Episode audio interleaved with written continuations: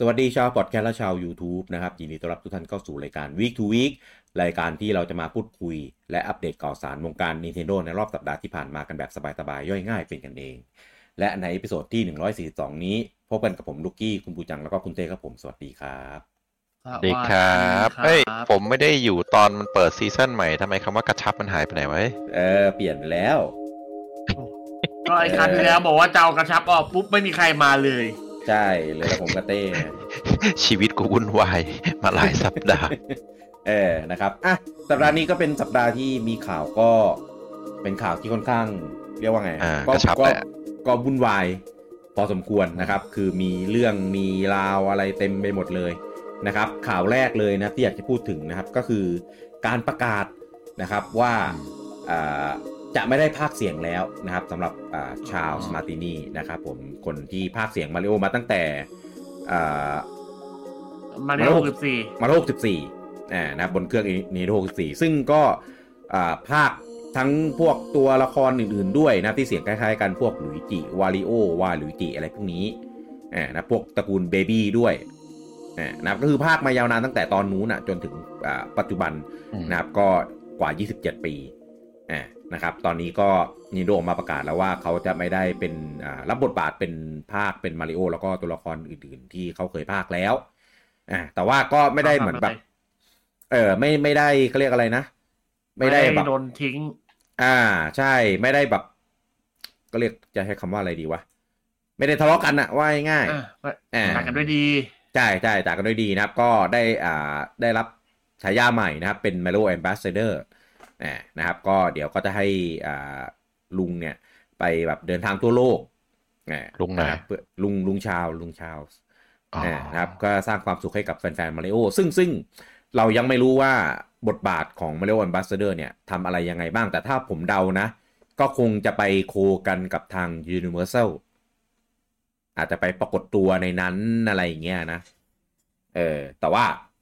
เขาบอกว่าเดี๋ยวเดี๋ยวทาง จิกเกรู้เนี่ยจะออกมาทำเป็นวิดีโอเป็นอธิบายอีกทีหนึ่งใช่เป็นวิดีโอเป็นอะไรคิดว่าน่าจะเป็นไดเ c กอะไรอย่างนี้หรือเปล่า เป็นแบบไดเ c กเล็กๆแยกพิเศษอะไรอย่างเงี้ยเออเพื่อพูดถึงเรื่องนี้นะนะครับ ก็ก็มีสองกระแสเออกระแสหนึ่งก็แบบก็เศร้าว่าแบบโอ้โหเราก็ชินเสียงกับอ่าลุงแกมาตั้งนานอะไรเงี้ย จนแบบรู้สึกว่าแบบถ้าเกิดเปลี่ยนอะไรเงี้ยจะจะโอเคหรือเปล่าอะไรอย่างนี้ ก็อีกกระแสหนึ่งก็คือก็เข้าใจได้ว่าแบบเออคือลุงแกก็ก็อายุเยอะมากแล้วเออนะครับ แล้วก็จริง ๆ งานงานภาคอ่ามาริโออะ มันก็ไม่ได้ไม่ได้แบบ ใครคนหนึ่งพากย์ไม่ได้อะไรอย่างนี้ ก็ลามไปจนถึงล่าสุดก็คืออ่า confirm แล้วนะครับว่าใน Super Mario Wonder อะก็คือไม่ใช่ไม่ใช่เสียงลุงชาร์ลส์แล้ว อันเนี้ยปู่ยังไม่ได้ announce อย่างเป็นทางการนะ แต่ว่าทางอ่า GameXplain เนี่ย เขาไปติดต่อถามสอบถามเออกับทางนิโดนิโดก็ตอบเลยว่าเออลุงชาร์ลส์เนี่ยไม่ได้ไม่ได้แบบรับบทบาทในการภาคในในในภาคนี้แล้วเนี่ยนะแต่ว่าไม่ได้บอกว่าเป็นใครบอกว่าบอกว่าอยากถ้าอยากรู้เป็นใครก็เดี๋ยวรอเครดิตของในตัวเกมเนี่ยนะครับ ก็เป็นการยุติบทบาท 27 ปีนะครับในในฐานะคนภาคมาริโอจากจากลุงชาลส์ เนี่ยก็ผมว่าด้วยด้วยเรนท์แกอะเรนท์แกไม่ได้เยอะไงเรนจ์เฮ้ยไปแกถึง range ของการเอ่อจะใช้คำว่าอะไรอะพูดตรงๆว่า skill นักพากย์อะอ๋อ skill ในการพาคเออใช่ไหมเออ คือ ไม่ใช่แบบ actor สมบูรณ์แบบไง voice อืม acting สมบูรณ์แบบอะคือเขาพากย์ได้แต่เสียง action ซึ่งมันก็เป็นเสียง iconic แหละเข้าใจ แต่ว่าอืมถ้าเกิดจะต่อยอดอะไรไปได้มากกว่านี้อาจจะมีปัญหา อืม อ่า แล้วก็เอ่อตัวแกก็คงรู้แหละ เพราะว่าอืมก็เหมือนจะมีข่าวทำนองนี้มาเรื่อยๆนะอืมเป็นระยะระยะ แต่แบบก็แบบเงียบไปเงียบไปอืมเออ ก็เลยผมว่า range แกไม่ได้เยอะแล้วแบบถ้าปู่จะพัฒนาอะไรคงต้องคุยกันนะเออว่า มันจริง ๆ อะอ่าการพากย์มันไม่ใช่พากย์ได้แต่เสียง action ไงมันก็แบบอยากมีอย่างอื่นอยากมีอะไรบ้าง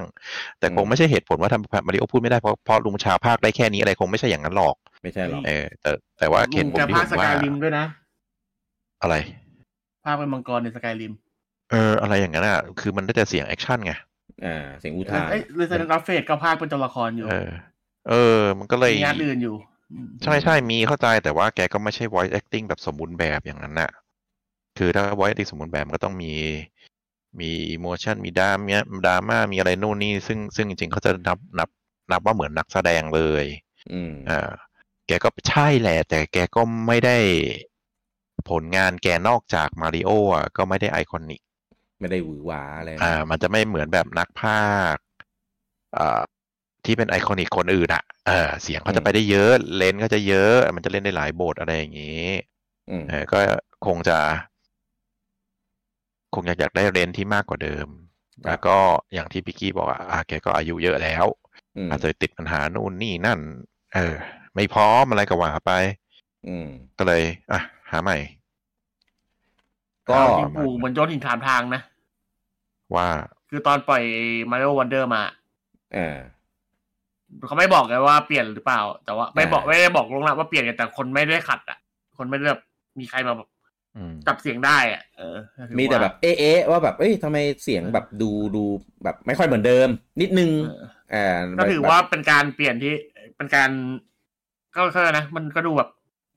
เปลี่ยนได้ทำดีออกมาได้เออเปลี่ยนได้ดีคือแบบ ได้อารมณ์เดิมอะไรเงี้ย อ่า ไม่ได้ไม่ได้แบบทำลายความรู้สึก character ของมาริโอแบบเดิมอะไรอย่างนี้ใช่แค่แค่เปลี่ยนคนเฉยๆแต่ว่าสไตล์ในการพูดการพากย์ของมาริโอคือยังเหมือนเดิมอืมเนี่ยนะครับ แล้วก็ครับคือคือผมไม่รู้ว่าจริงๆถ้ามันถ้าถ้าถ้าตายนั้นมันมันมันทำได้หลายคนไงพี่กี้ก็ทำได้ไม่ได้ทำได้ทำได้ แต่ว่า ไม่แต่จะไม่ให้มันรู้ว่าอารมณ์เดิมมันยากไงเออ ไม่รู้ว่า มันมีข้อจำกัดอื่นอีกไหมที่ลุงแกภาคไม่ได้อะไรเงี้ยเลยมีเหตุจำเป็นที่แบบจะต้องเปลี่ยนจริงๆอะไรอย่างนี้ เออแต่ผมคิดว่าน่าน่าน่าจะหลาย ๆ เหตุผลรวมๆกันนั่นแหละแต่เนี่ยแต่ถือว่าไปตอนนี้ก็ถือว่าเป็นเรื่องดีอันหนึ่งตรงที่ว่าอย่างน้อยบทง่ายๆสุดท้ายของแกคือเป็นพ่อของมาริโออ่า อย่างน้อยอย่างน้อยปก็อยเออเอออย่างน้อยก็ไม่ยัดูงอีกเหรอพี่อย่างน้อยก็ยังยังไม่ยังพักให้ยังจากแบบไปด้วยดี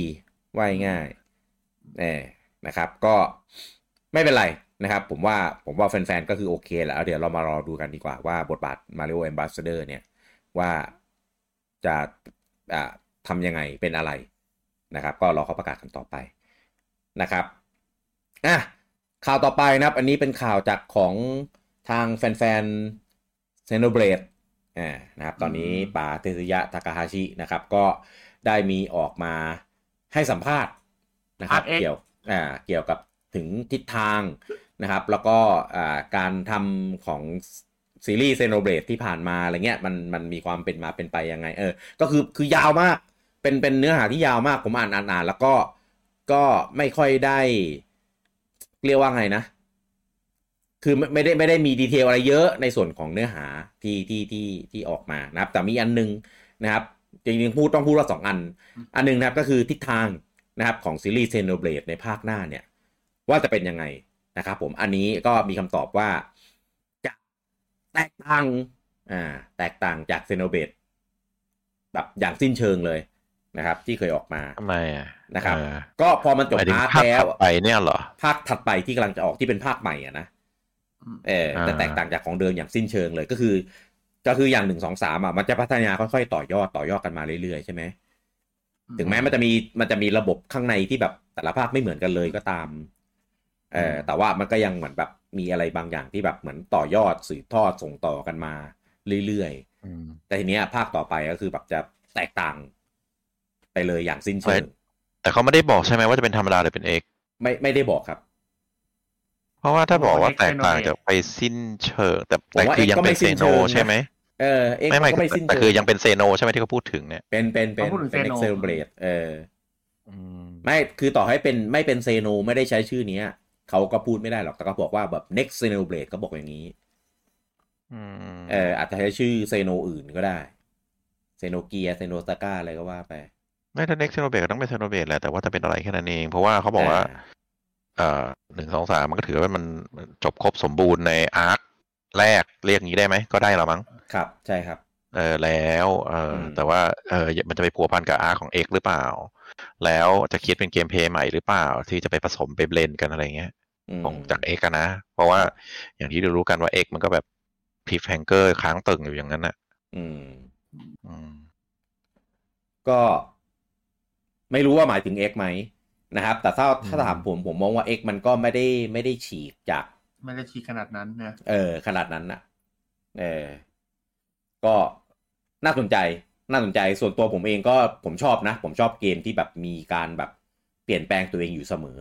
เออให้มันแบบใหม่อยู่ตลอดอะไรเงี้ย เออ ก็เลยแบบเออน่าน่าสนใจอยากเห็นมาก ไม่รู้จะออกมาเมื่อไหร่ด้วย เพราะว่าระยะห่างภาคสองภาคสามก็คือแบบห้าปีไงก็เลยแบบโอ้จะต้องรออีกห้าปีเลยใช่ไหม ระหว่างนั้นจะมีอะไรมาขั้นอีกหรือเปล่านะอะไรเงี้ย X เนี่ยก็เดี๋ยวมันก็คงเอามารีลงอยู่แล้ว อันเนี้ยคาดเดากันได้ แต่ X สองจะมาเมื่อไหร่ เออภาคใหม่ด้วยอะไรเงี้ยต้องมารอดูกันนะครับ แล้วก็อีกอันหนึ่งนะครับ เขาบอกว่าอยากทำเกมแบบ rate M เออก็คือมีเรื่องของความรุนแรง มีเรื่องของแบบ sexual สงครามอะไรเงี้ยเลย จะดีเหรอ คือคือคือด้วยความที่ตอน Xeno สามอะตอนถ้าเราเคยได้ได้เคยอ่านไอตัว Ask the Developer เออจะบอกว่าเออป๋าเนี่ยป๋าทากาฮาชิที่เขาเขียนเซโนเบ e มาตอนแรกอะไม่อย่างนี้นะครับ คือ dark หม่น รุนแรง คือ hardcore กว่านี้เยอะอ่านะครับแต่ว่าก็โดนลดลดลด rate ลงมา ใช่ โดนเบรกเบรกเกาๆลดเนื้อหาบะทอนเนื้อหาบางส่วนที่แบบ แบบเออทำให้มันแบบหลุดหลุดกรอบเดิมจากเซโนเบ e ออกไปเออก็เลยออกมาเป็นเซโนเบ e สามอย่างที่เราได้เห็นกันนะครับ ซึ่งซึ่งนี่ขนาดเอาออกแล้วนะ เรายังรู้สึกว่าภาคนี้มันแบบโอ้โหมันหม่นจังเลย มันมันแบบมันมันไม่เหมือนจากเซโนเบ e ภาคก่อนๆนะว่าง่ายๆเออนะครับ ก็ไม่รู้ว่าอยากเนี่ย จะได้ทำไหม เพราะว่าปู่คงไม่น่าทำเกมแนวแบบเลดเอ็มมั้งไม่อือืมมบาโยอะเออว่ะ มีเรามีบาโยอืมอยู่นี่ว่าบาโยมันไม่ได้ปู่แท้ไง เออบาโยไม่ใช่ปู่แท้ไม่ได้เป็นไอพีปู่ไม่ไม่เองแต่อะแต่ผมว่ามันมันเป็น ไม่ได้ปู่แท้แต่มันก็ต้องทายกันอะแต่บาโยมันก็ไม่ได้มีความฉากเซ็กชวลอะไรขนาดนั้นนะผมว่าบาโยมันโอ้เอ็มยเอ็มด้วยนั่นแหละมันเซ็กซี่อะอะอ่ามันเลยเอ็มด้วยเนื้อหา แล้วก็ความรุนแรงระหว่างใช่คนกับกับมอนมากกว่า เอ่อกับแล้วก็มีเลือดนะอะไรอย่างเงี้ยซึ่งซึ่งถ้าเป็น Xeno อะผมไม่รู้ว่ามันจะ ไม่รู้เขาเล่นระดับไหนไงเออไม่รู้ว่าจะเล่นระดับไหนอะใช่แล้วไม่รู้เขาจะเล่นแนวไหนด้วย จริงๆอะแฟน Xenoblade ผมว่ายังไงก็เป็นผู้ใหญ่หมดอยู่แล้วล่ะ เด็กไม่น่าเล่นเพราะว่ามันซับซ้อนเกินที่แบบ เด็กจะเข้าใจได้สองคาแรคเตอร์ดีไซน์ก็เกือบ M อยู่นะอะไรตัว เออ อะไรแบบนั้นน่ะ ก็ก็ถ้าถ้า M ในระดับที่แบบเออจะได้ปลดล็อกเรื่องของ d ด a l ล็อกเพราะว่าตอนสิบสามนี่คือแบบพยายามมากเลี่ยงคำมากไอ้พวกคำอุทานคำหยาบทั้งหลายอะเออก็เรื่องของเนื้อหาเอ่อเรื่องภาษา เรื่องคาแรคเตอร์ดีไซน์ แล้วก็เรื่องความรุนแรงในเกมอะไรเงี้ย เอ้ย ผมว่าก็ก็ ก็โอเคนะอืมต้องต้องดูว่าทำออกมายังไงมากกว่าเพราะเพราะผมว่าซีรีส์เนี้ยมันมัน เอ่อมีความสามารถที่จะไปได้อีกเยอะไงอืม ใช่ใช่ทีเนี้ยว่าพอจะไปแนวไหนอะมันได้หมดอะผมว่า อืม แล้วพอบอกจบอาร์กอะไรเงี้ยเราก็เลยรู้สึกว่าแบบเหมือนแบบ ไม่รู้เดมันก็จบ arc แหละมันก็เปิดใหม่ไงเออ มันมี พื้นที่มันแบบจบ arc ที่มาก ดีดีมาก ผมว่าจบแบบ เออทำให้เรารู้สึกว่าแบบมันเออนี่มันแหละจบจริงๆใช่ไหมพี่เออความรู้สึกนี่แหละ รู้สึกว่าจบ arc จริงๆเว้ยเออ มันมันมี spoil เหรอวะเออมันมันก็มีทิ้งท้ายแหละตามสไตล์แบบ เดี๋ยวเนี้ยแบบมีอะไรก็แบบหย่อนไว้หน่อยนึงอะไรเงี้ยให้รู้ว่า ไม่หน่อยนะนิดหน่อยหนึ่งไม่หน่อยไม่หน่อยผมขอเถียง มัน ไม่ปริมาณที่หย่อนอะหน่อย แต่ Impact อะสูงเออเหมือนแบบอุกกาบาตที่ตกลงมาบนโลกอะไรประมาณเนี้ยเออซึ่งซึ่งในในระดับที่ถ้าบูจังเล่นบูจังน่าจะบูจังะรให้ไม่ยอมพูดเล่นไงเออแล้วก็คงไม่ได้เล่นอีกนานอะเอออมรอโดนสปอยอะก็เหมือนตอนทอหน้าไงผมรอเท่าไหร่วะเกือบปีปะเป็นปีครับ ไม่เกือบครับ แล้วก็มาไฮทีหลังตอนที่แบบ ทุกคนก็แบบ ต้องมานั่งระลึกชาติแล้วแบบอะอะไรนะฉากไหนนะ เออ งั้นเดี๋ยวผมจะโอ้ยรของทอหน้าเล่นไม่กี่คนเอง มีปิกกี้เล่นกับไม่กี่คนเอง ผมเล่นอยู่คนเดียวตอนออกอะไม่มีใครเล่นกับผมใช่ไหมเลยคนอื่นไปเล่นผมอนก็ว่านหมดแล้วผมก็คุยกับใครไม่ได้เลยกูบ้าอกแตกตายคนเดียวเอ้ยแต่ว่า ระดับความอิมแพคถอหน้าเทียบไม่ได้ครับอืมหนักกว่าเยอะครับ มันคือมันคือการสรุปจบเซโนหนึ่งสองสามอะสรุปจบอาร์กอะที่แท้จริงอะเอออันนั้นอะไอตัว DLC นั่นอะเออ แต่ว่าแต่ว่าผมมีคนระบายด้วยแล้ว อันนี้ผมไม่มีปัญหาแล้ว ใครจะมาตามเล่นทีหลังก็ก็ว่ากันอะก็มาเราติดตามกันต่อไปนะครับสำหรับซีรีส์ Xenoblade นะครับ ซึ่งตอนนี้ยังไม่ได้ถูกประกาศว่าจะเป็นเมนซีรีส์ของปู่นะ แต่ว่าในระดับบัตเจ็ตที่ลง มันมันเป็นเมนไปแล้วแหละ อ่า ใช่ มันเป็นเมนไปโดยปริยายแล้ว เหมือนเมโทรไง เออก็เป็นเมนไปโดยปริยายแล้วเหมือนกันเออก็ก็คาดหวังนะครับ ในภาคต่อๆไปนะครับ แต่ว่าก่อนจะถึงนั้นก็เอา X เอาอะไรเงี้ยมาขั้นขั้นก่อนได้เออ X หนึ่ง X สองอะไรเงี้ย X สองไม่นี่ถ้าอ๋อหมายถึงไม่แต่ผมว่า X มันก็น่าจะเป็นเมนป่ะมันแค่คนละไม่รู้ คนไม่ละรู้ภาคกันแค่นั้นแหละว่าเออบูจังต้องไปจบเซโนก่อนเอคอรับบูจังก็ไปจบแล้วบูจังจะเข้าใจ ต้องไปจบอัน DLC ก่อนครับ เออ อะไปข่าวต่อไปนะครับ ตอนนี้อย่างที่รู้กันนะครับว่าคนไทยหัวใจอาเจนนะครับ ก็ไม่ครับสามารถบินไปซื้อที่ประเทศนั้นครับได้เป็นที่เรียบร้อยแล้ว คือหนักกว่าตอนบราซิลนะคือบราซิลเนี่ยเรายังต้องกรอกเลขประจำตัวผู้เสียภาษีถูกไหมอะมันก็จะเป็นการแบบไปซื้อแบบเทาๆอ่านะครับ แต่อันนี้คือหนักเลยครับ เราเข้าไปในอาเจนได้ไปดูเกมได้อะไรเงี้ยกรอกบัตรกรอกอะไรซื้อได้นะครับ พอซื้อเสร็จจะขึ้นเออร์เลอร์ทันทีนะครับ ว่าง่ายคือ ปู่ทำการอ่าบล็อกนะครับ purchasing นะครับ การอ่าไม่ไม่ไม่ใช่ปู่อันนี้เป็นรัฐบาล ไม่ไม่แต่ว่าปู่เป็นคนทำไงปู่เออปู่ไม่ไม่เป็นไม่คนใช่ดำคือคือไม่ใช่ ไม่ใช่ปู่เป็นบัตรเครดิตครับเพราะว่าจริงๆเนื้อหาทั้งหมดมันเกิดด้วยว่าค่าเงินแอคเจนมันเกินเฟ้อเยอะแล้วมันแก้ไม่ได้ แล้วมันทำให้คนต่างประเทศ มาใช้วิธีนี้ exploit ของในประเทศเขาเยอะทำให้เงินเฟ้อมันเพิ่มขึ้น พอรัฐบาลเขาต้องบล็อกการใช้บัตรเครดิตต่างประเทศ เพื่อจ่ายเงินในประเทศ เออคือเลยเป็นนโยบาย Y area Y space ออกมาว่าเฮ้ยที่เป็นดิจิตอลทั้งหมดอะไม่ว่าอะไรก็ตาม ก็จะค่อยๆ บล็อกไปเห็นจนหมด คือคืออย่างนี้ต้องบอกว่าตอนตอนเนี้ย ก่อนหน้าเนี้ยอืมเครื่องที่บินไปซื้อที่นู่นได้ก็คือมีสองเครื่องก็คือมี Switch กับ Xbox เอ็กบอกเออเมื่อก่อน Xbox ก็คือซื้อได้ทั้ง Visa ทั้ง Mastercard อืมเออนะครับอะก็ตอนมีมีช่วงหนึ่งที่ลดลดเลทในเรื่องของวีซ่าใช่ไหมเออนะครับคนก็ไปซื้อที่วีซ่าที่นู่นกันราคาก็ยิ่งถูกลงไปอีกอะไรอย่างนี้ อะพอผ่านไปได้สักประมาณสี่ห้าเดือน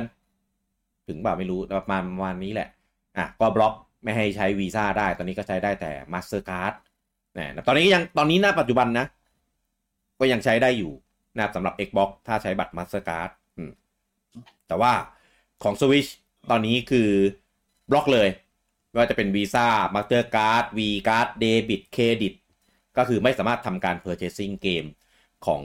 Store Argent ได้เลยอ่าแต่ถ้าเกิดใครมีซื้อไว้ มีเหรียญทองไว้ มีตั๋วเก็บไว้ ยังคงแลกได้ปกติอืมเออนะครับปิดเนี่ยคือไม่ได้ห้ามซื้อนะ เพียงแต่ว่าบัตรที่จะทำการซื้อในนี้ได้ จะต้องเป็นบัตรที่ออกในภายในประเทศอาร์เจนเท่านั้น หน้าตามที่บูจังบอกแหละใช่ก็ก็ถ้าใครมีเมียเป็นคนอาร์เจน อ่านะครับก็ยังซื้อเอ่อยังซื้อเกม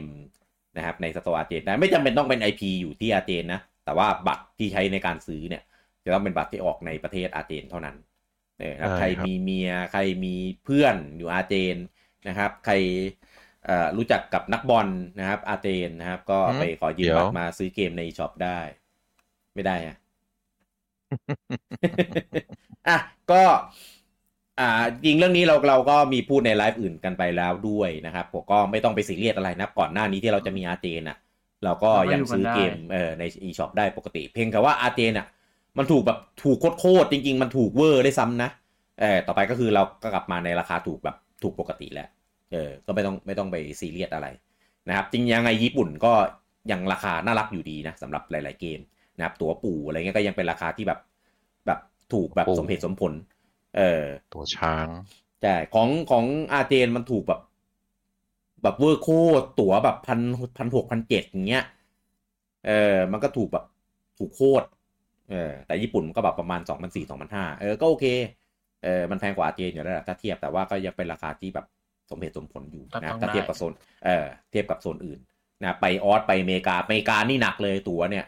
เออออสนี่เกือบเกือบอเมริกาแล้ว ตอนนี้ค่าเงิน นะครับอะแต่เราก็ยังอืมอันนี้เราก็ซื้อแค่ตัวญี่ปุ่นก็พอแต่เออเรายังมีญี่ปุ่นเป็นที่พึ่งอ่าตันะวคอรับเมแล้วริก็กาเกมันมต้องไปเกมก็ไม่ได้เล่นช้าด้วยนะครับ ก็ห่างจากออสประมาณแบบชั่วโมงหนึ่งอะแต่ถ้าเกิดเป็นช่วงนอกเดล i เซฟิงก็จะเป็นสองชั่วโมงอะไรเงี้ยอะก็ยังพอรับได้ แต่ถ้าเกิดเป็นเมกาอาร์เจนนี่คือแบบเกือบวันเลยนะเออช้าสิบใช่สิบสิบสี่ชั่วโมงอะคือแบบโอ้ยไม่ได้ รอไม่ได้แน่นอนเออคือตั๋วถูกจริงแต่ว่าก็เล่นช้าขนาดนั้นนะอ๋อก็ถ้า ส่วนใหญ่เราแลกตั๋วก็จะเป็นเกมปู่ถูกไหมเกมปู่เราก็อยากเล่นมากอยู่แล้วเนี่ยก็ไม่เป็นไรนะครับอันก็นี้ไปก่อนเราจะรอเราลุ้นตั๋วไทยได้ไหมฮะ อย่างแรกคือต้องมี e-shop ก่อนครับเต้มันจะเป็น step เอ้ย step แรกคือมี e-shop step สองคือมี NSO เออนั่นแหละ แล้วก็ค่อยมีถึงมีตั๋วตามมา ก็ อย่างแรกคือต้องมี e-shop ก่อน มี e-shop ในเกมต้องมาแบบครบด้วยคืออาเจนอะตอนที่เปิด e-shop แรกๆอะเหลือหรือฮ่องกงก็ตามอะ เกมน้อยนะ เกมแบบไม่เท่าโซนอื่นอะส่วนใหญ่ก็จะเป็นเกมปู่ใช่หลักๆอะไรเงี้ยเติร์ดปาร์ตี้ก็แบบ มามั่งไม่มามั่งอะไรอย่างเงี้ยเออแล้วก็ค่อยๆเติมเติมเติมเอา ก็อย่างฮ่องกงเนี่ยเขาอ้างอิงเวลาปล่อยกับอ่า content ญี่ปุ่นอะไรเงี้ยจากญี่ปุ่นเออของไทยอะก็ไม่รู้จะอ้างอิงจากอันไหน เพราะว่าอย่างสิงคโปร์ก็ยังไม่มีครับเต้ ก่อนที่เราจะมีเราต้องให้สิงคโปร์มีก่อน Southeast Asia ยังไม่มีใครมี e-shop เลยครับ เราต้องให้สิงคโปร์สิงคโปร์อินโดมาเลดี๋วเนี่ยเปิดเดี๋ยวเราเปิดนะเออต้องมีก่อนเราหรืออย่าง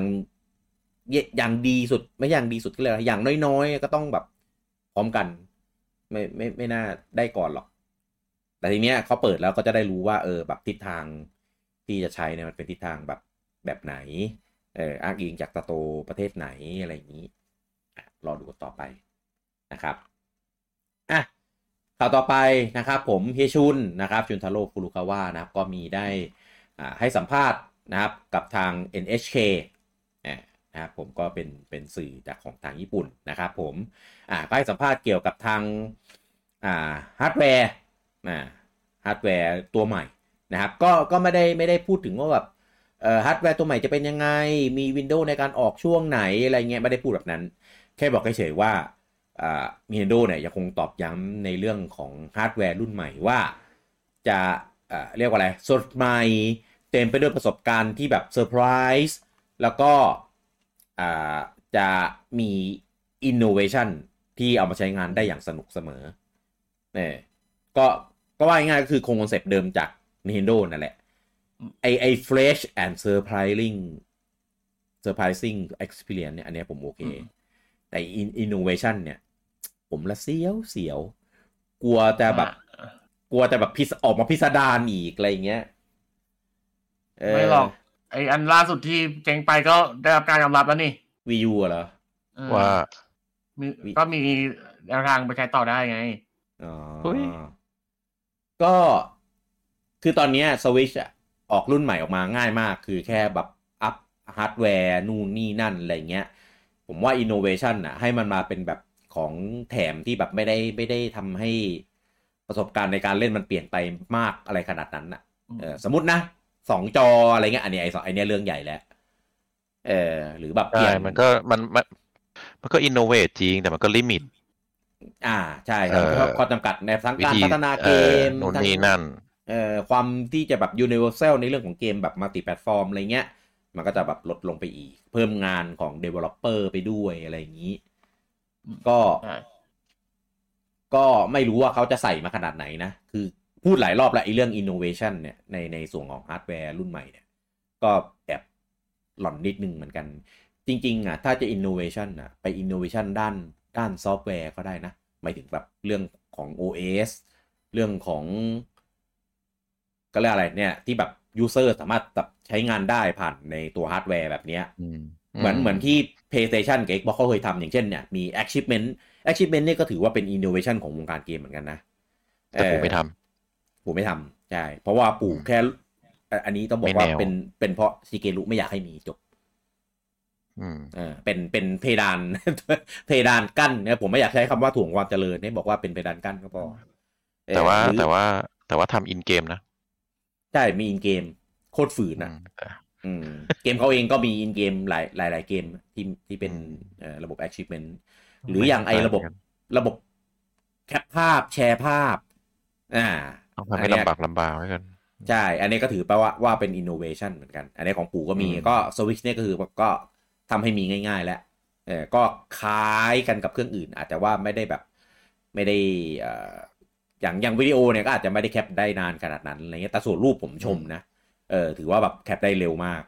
คือแบบแบบแทบจะทันทีเลย แล้วก็ไวคุณภาพก็ไม่ได้ไม่ได้ต่างด้วยที่สำคัญคือเวลาแคปเนี่ยเวลาแคปเราแคปรัวๆมันไม่แคปโดนไอตัวไอ้ตัว notification แจ้งเตือนของมันเออแจ้งเตือนว่าแคปรูปนะเออของตอน Xbox ตอนเพย์ซีผมโดน ของ Xbox ก็ไม่ขึ้น p 5ยังเป็นอยู่ครับเต้อ๋อเหรอเหรอ ใช่ ผมก็เลยตลงกงว่าทำไมไม่ทำให้มันเป็นแบบแบบ on the ตลก top แดกวะ เออ ให้แบบแบบ คือมันเป็น OS อะผมก็เลยลองแคปแคปแคปรัวๆอ้าแม่งขึ้นมาแล้ว คือมันแคปทั้งจอทั้งหมดเลยไงมันไม่ได้แคปเฉพาะแบบหน้าเกมอะ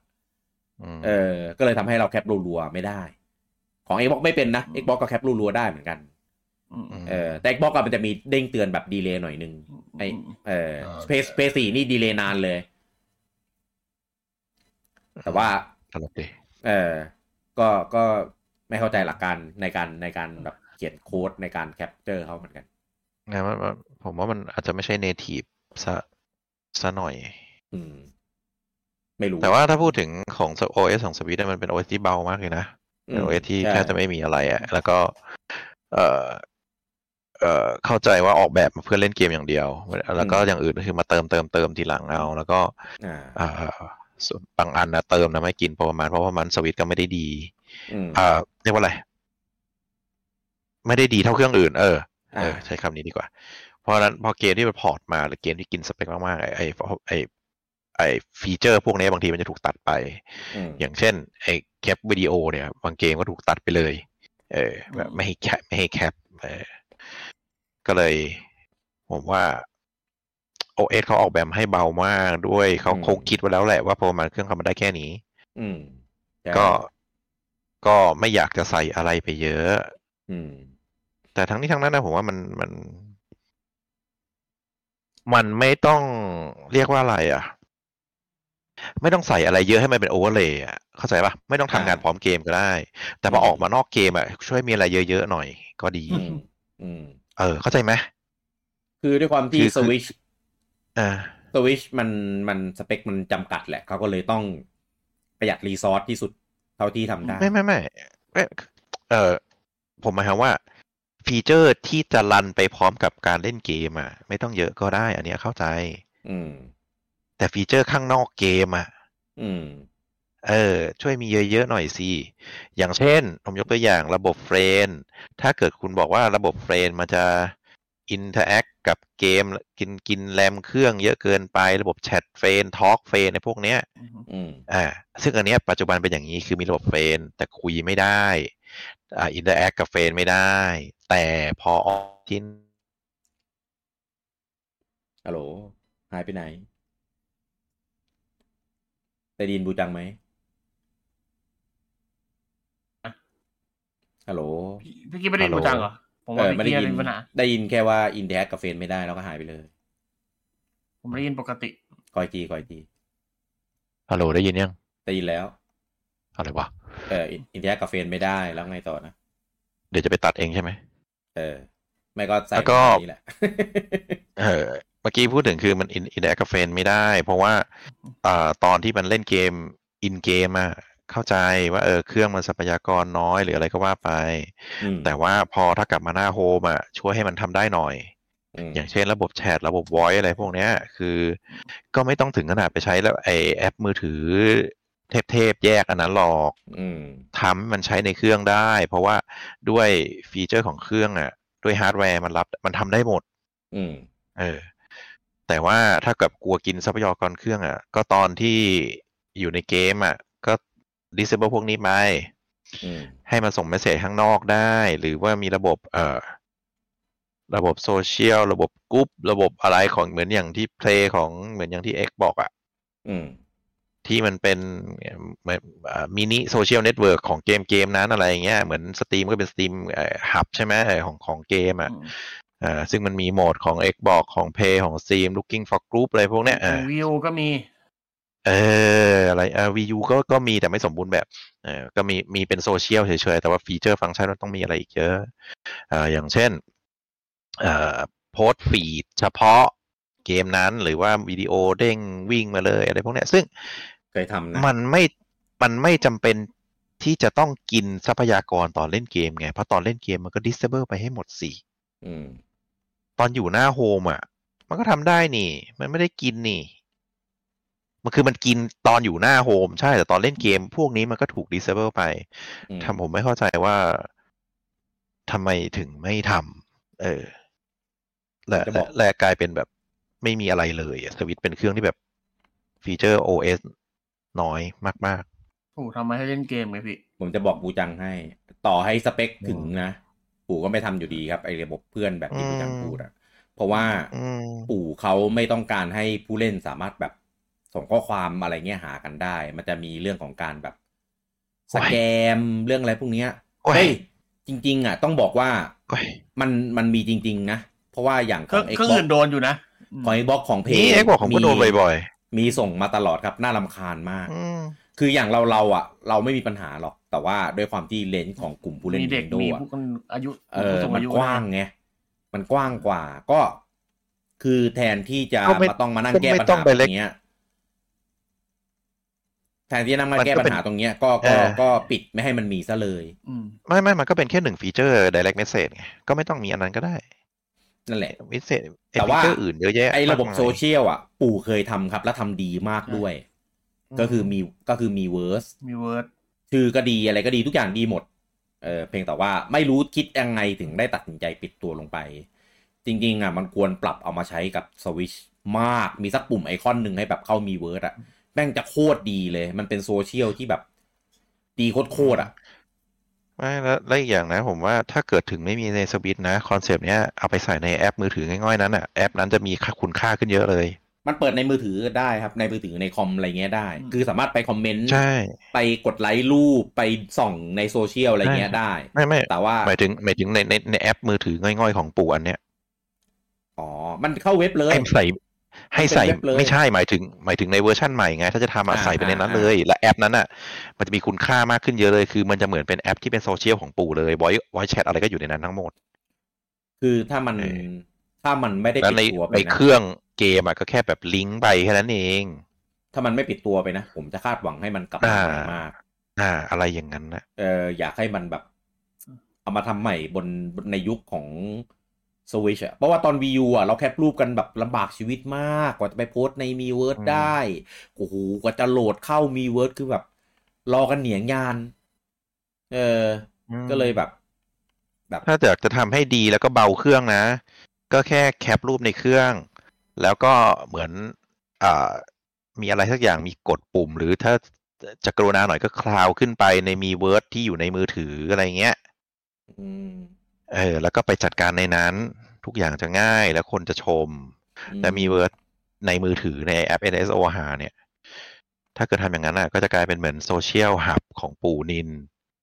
ใช่ครับคนก็จะใช้อันนั้น มันเป็นอย่างนั้นเลยครับ อืม อืม แล้วก็ทำอะไรมันดีมากแยกหมวดให้ดีเป็นเกม แล้วก็ตัวเองก็มีไอตัวมีนี่ก็สวิตช์อะตลกนะ มีให้สร้างตัวมีได้แต่ทำอะไรกับมันไม่ได้ อืม ก็เลยไม่รู้ว่าไม่ค่อยมีบทบาทเท่าจะไหร่จะมีเพื่อเอาบททุกบาทหลายหลายคนไม่รู้ด้วยนะว่าสร้างมีในสวิตช์ได้ อืม เออ ก็เลยตลกตลกดี บทบาทมันถูกลดลงไปอะอืมก็อะต่อ ก็เสียดาย คือพูดแล้วก็ยังคิดถึงนะ ผมนึกถึงแบบความ ความสนุกตอนอยู่ในมีเวิเป็ร์นดสิ่งตลสิ่งตลอเดียวที่ VU มีแล้วดี เออ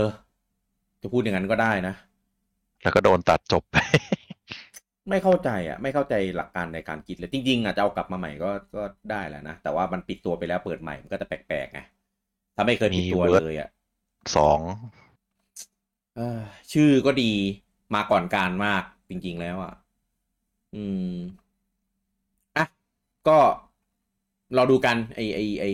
อินโนเวชันของเขาในเครื่องใหม่อะไรเนี้ยจะใส่อะไรมาบ้างนะครับ ก็ น่าจะอีกปีสองปีอะถึงจะได้เห็นกันนะครับ ปีนี้ยังแน่นอน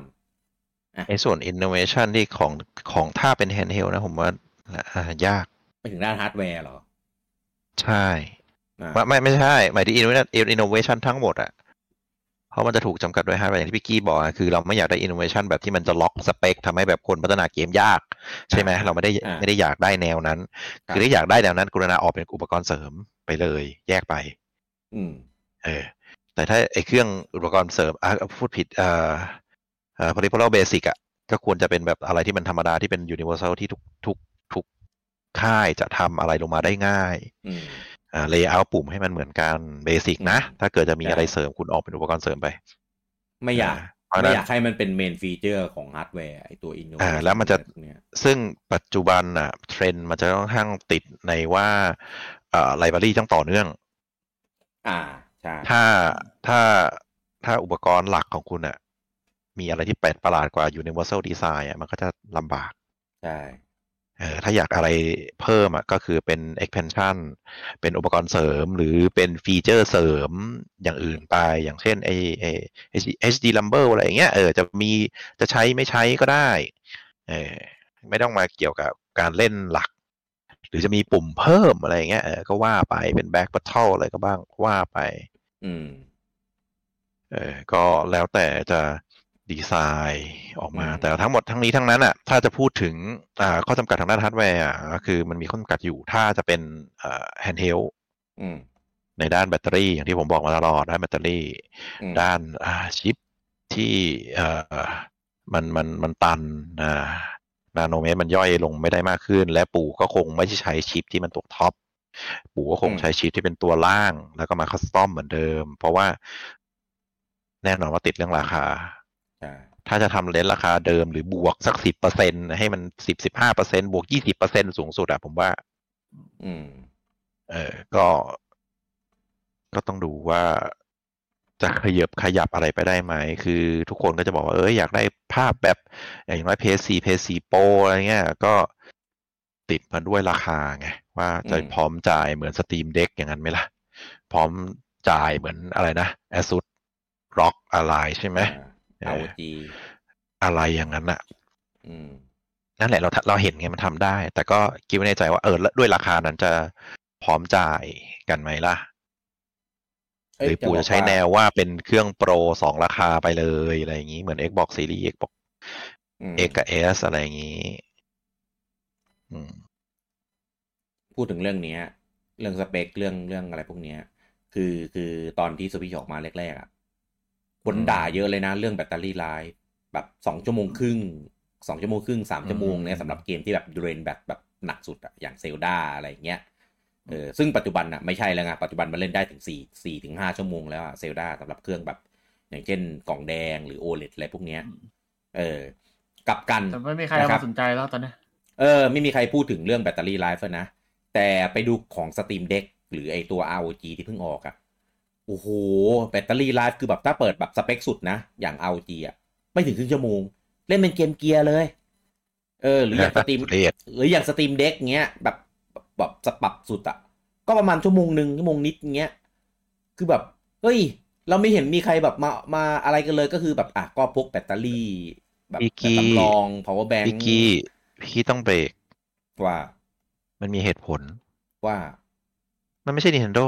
ใครจะไปด่าเออเฮ้ยสเปคมันดีกว่าไงเออเข้าใจยังสเปคดีกว่าภาพมันภาพสสววยยกกว่าว่าอะไรอย่างนี้ใช่ไหมเออเออและมันไม่ใช่เออ Nintendo คือแบบ คือคือไอตัว ROG อะ คือเครื่องก็ไม่ใช่เล็กๆนะ ใหญ่หนา แล้วก็หนัก แล้วก็แบบยังแบบแค่เนี้ยแล้วยังต้องพกแบบ power bank อีกคือแบบ แล้วคนบแบบเขาพกกันไปเล่นเดียโบบ่นกันว่าแบบโอ้ยมองไม่เห็นตัวเล็กอย่างนั้นอย่างนี้คือแบบ คือคือผมก็ไม่เข้าใจนะ คือประสบการณ์ในการเล่นแฮนด์เฮลอะ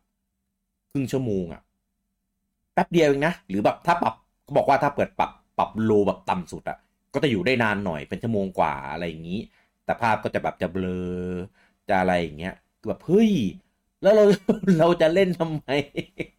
เราจะเล่นแบบนั้นทำไมเพื่ออะไรเราควรได้ประสบการณ์ที่มันแบบ โอเคกำลังดีอะไรเงี้ยถูกไหมเออเบอร์ยังว่าไงวะบูจังนึกเวลาเราปรับ PC เกม PC แบบlow สุดดิครับ เออมันจะมีมันจะมีเขาเรียกว่าอะไรนะ คือ resolution ของเกมที่ต่ำกว่าเลสโซภาพแตกว่างั้นเออ มันจะเบลอๆแตกๆอะไรแบบนั้นนะคือแบบโหคือคือผมอะยังไม่เคยแบบได้ลองจับแบบสัมผัสด้วยตัวเองแบบอะไรขนาดนั้นนะแต่อ่านอ่านมาก็แบบ คือขนาดใน PC จอใหญ่อะ resolution ไม่ native อะผมยังรู้สึกว่าเล่นไม่ได้เลย เพราะว่ามันมันแบบมันจะเบลอจริงเว้ย เพราะว่าเกม PC แบบภาพพิกเซลมันจะละเอียดกว่าไง เออ แล้วพอยิ่งมาเป็นจอเล็กแบบนี้ ปรับเป็นแบบนั้นอีกยิ่งไปกันใหญ่เลย อืม คือมันดีเว้ย เพราะว่าคือด้วยความที่อย่าง ROG เงี้ยหนักเลย ROG มันมัน library มันได้หมดเลย มันคือ PC อะ มันคือ Windows อะ อะก็ Game Pass PC Steam Epic หรืออะไรก็แล้วแต่มันก็ลงได้หมด เออ ก็ทำให้ไลบรารีมันอะ กว้างมาก เออ แต่ว่าก็กลับกันก็แลกมาด้วยการแบบแบตเตอรี่ไลฟ์ที่มันแบบ เกมมันไม่ได้แบบคัตตอมไมเขาเรียกอะไรนะ เกมไม่ได้ออ t ติไมซ์มาเพื่อแบบสำหรับอันนี้โดยเฉพาะแบบขนาดนั้นอะไรเงี้ยเราก็มาปรับกันเอาเอง ก็คือเหมือนเล่นเกมแบบแบบ PC ที่มีจอยติดตัวเครื่องไปให้เลยอะไรประมาณนี้เออก็เหมือนพวกอะไรวะ อายะนีโอ หรือผมจำชื่อไม่ได้อะที่เป็นแบบเนี่ยแบบเนี้ยเหมือนกัน เออเป็น portable portable gaming PC อะเอออืมไม่เหมือน Steam Deck Steam Deck มันยังแบบออกแบบ OS ออกแบบอะไรมาแบบเป็นของตัวเองไงเออมันเลยประหยัดแบตได้มากกว่าหน่อยนึงอืมแต่ของเออ ASUS เป็น PC นะของเป็น ASUS เป็น PC Windows ใช่เป็น Windows 11 เลย ก็ของ Steam Deck มันเป็น OS ของตัวเองเป็นเป็นมันชื่ออะไรนะ อะไร Steam OS อ่าเป็นอืม Linux เป็นอะไรเงี้ยของมันเองแล้วจะมาลงเป็น Windows ก็ได้ ลงได้แต่ต้อง custom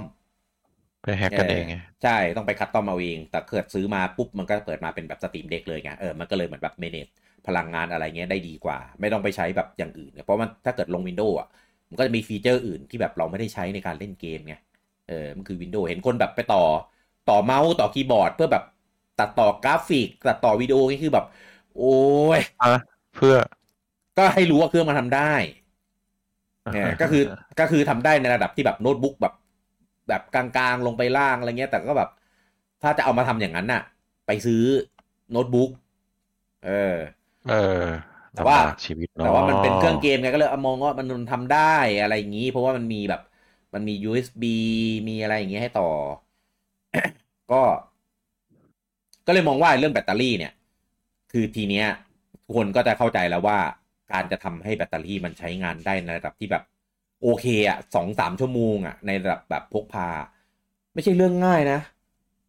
เออ แล้วปู่ก็แบบบริหารทำให้มันแบบเออยังยังพออยู่ในระดับที่แบบโอเครับได้อะยิ่งเป็นรุ่น OLED เป็นอะไรเงี้ย เออ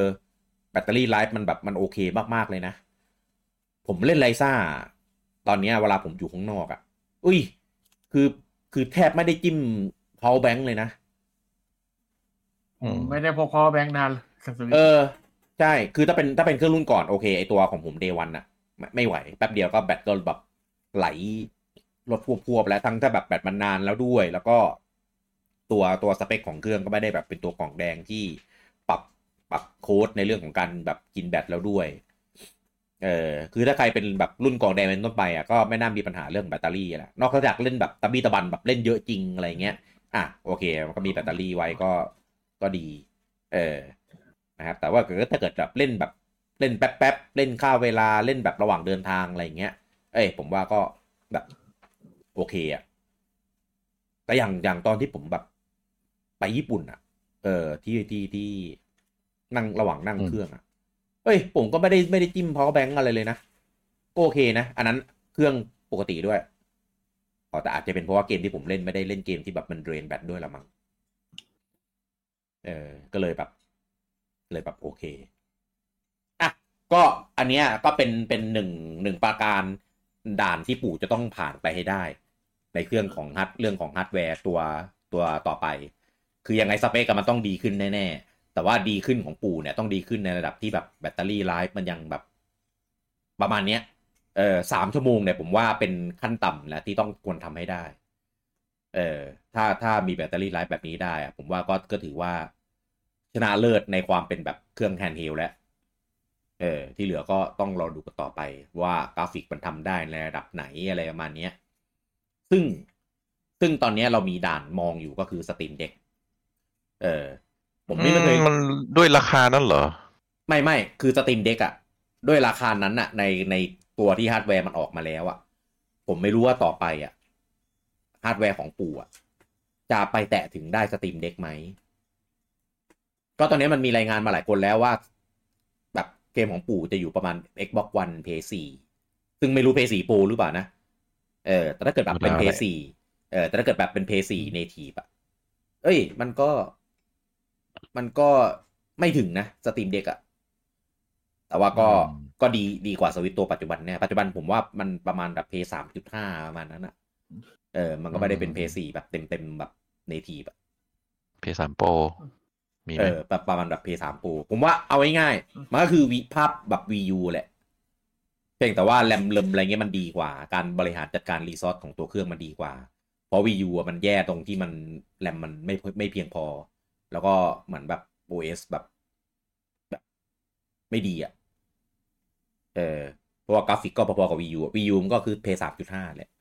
อืมมันก็คือประมาณนั้น เออ ถ้าไป Play สี่ได้อะไรเงี้ยเออมันก็จะสวยไปอีกระดับหนึ่งอืม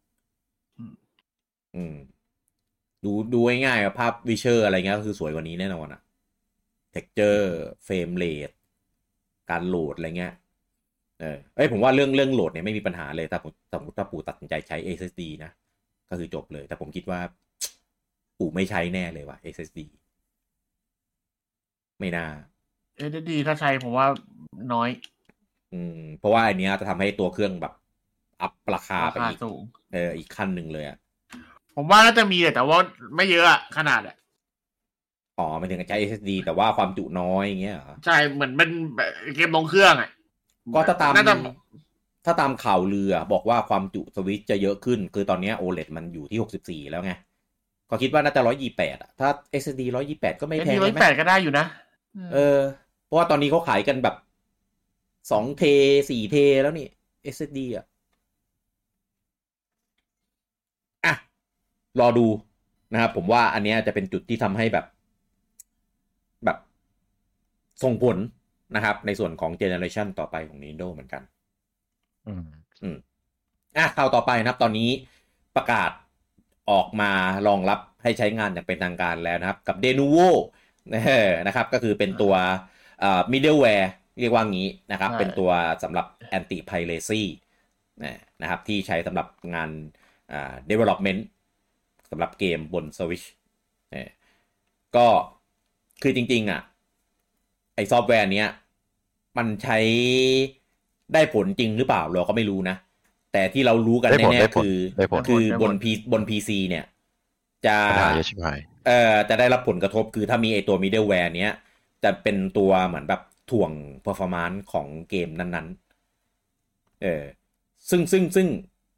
ก็ ผมไม่รู้ว่ามีเกมไหนไหมที่กันได้แบบร้อยเปอร์เซ็นทำให้แบบไม่ไม่สามารถโดนโดนแกะแกะแบบเอามาทำเถื่อนได้แบบแบบโดยสมบูรณ์แบบอะไรเงี้ย ถ้าที่ผมเห็นเห็นก็จะมีแบบก็นาน นานมากก็จะแบบมีออกมาได้อะไรเงี้ย เออแต่ว่าคือของอะไรถ้ามันอยู่บน PC อะผมว่าคนแม่งก็หาทางเอาแงะเอาออกมาจนได้แหละ เออแต่ทีเนี้ยพอมาอยู่บนคอนโซลอะ ผมไม่รู้นะ ผมไม่เคยตามข่าวว่าบนของ Xbox กับ PlayStation เนี่ยเขามี d e n o v o เป็น middleware ด้วยไหมเออแต่ของปู่ตอนเนี้ยคืออ่าประกาศอย่างเป็นทางการ และอันนี้ทาง Official ประกาศเลยทางของ d e n o v o ไม่รู้เออนะครับว่าแบบได้เป็น authorize แล้วนะครับ ว่าเป็น middleware ของอาซอฟต์แวร์บน Nintendo Switch ก็ขึ้นอยู่ว่า อ่า publisher หรือ developer เจ้าไหนเนี่ยจะเลือกใช้ตัวนี้นะครับก็จะเป็นการกัน piracy เกมของตัวเองนะครับ ก็สมมุติถ้าก็เกิดทางทาง Lenovo เขาแถลงเขามีแถลงมาด้วยว่าเออเอออ่าถ้าเล่นบนเครื่องแท้จะไม่ Impact performance ใด ๆ ทั้งสิ้นอืมแต่ถ้าเล่นบน EMU อ่าถึงแม้จะเล่นได้ performance ก็จะโดน Impact อ๋ออ่า ไม่รู้ว่า อ่ามันมันก็กันด้วยแล้วมันก็ทำ negative effect ผมว่าด้วย ที่ทำกับสวิตช์มันง่ายกว่าครับกับ PC ตรงที่ว่ามันสเปคเดียว อ่า ก็เห็นด้วย อืมอืมมันมีมันแต่มีก็เวอร์ชันเดียวไง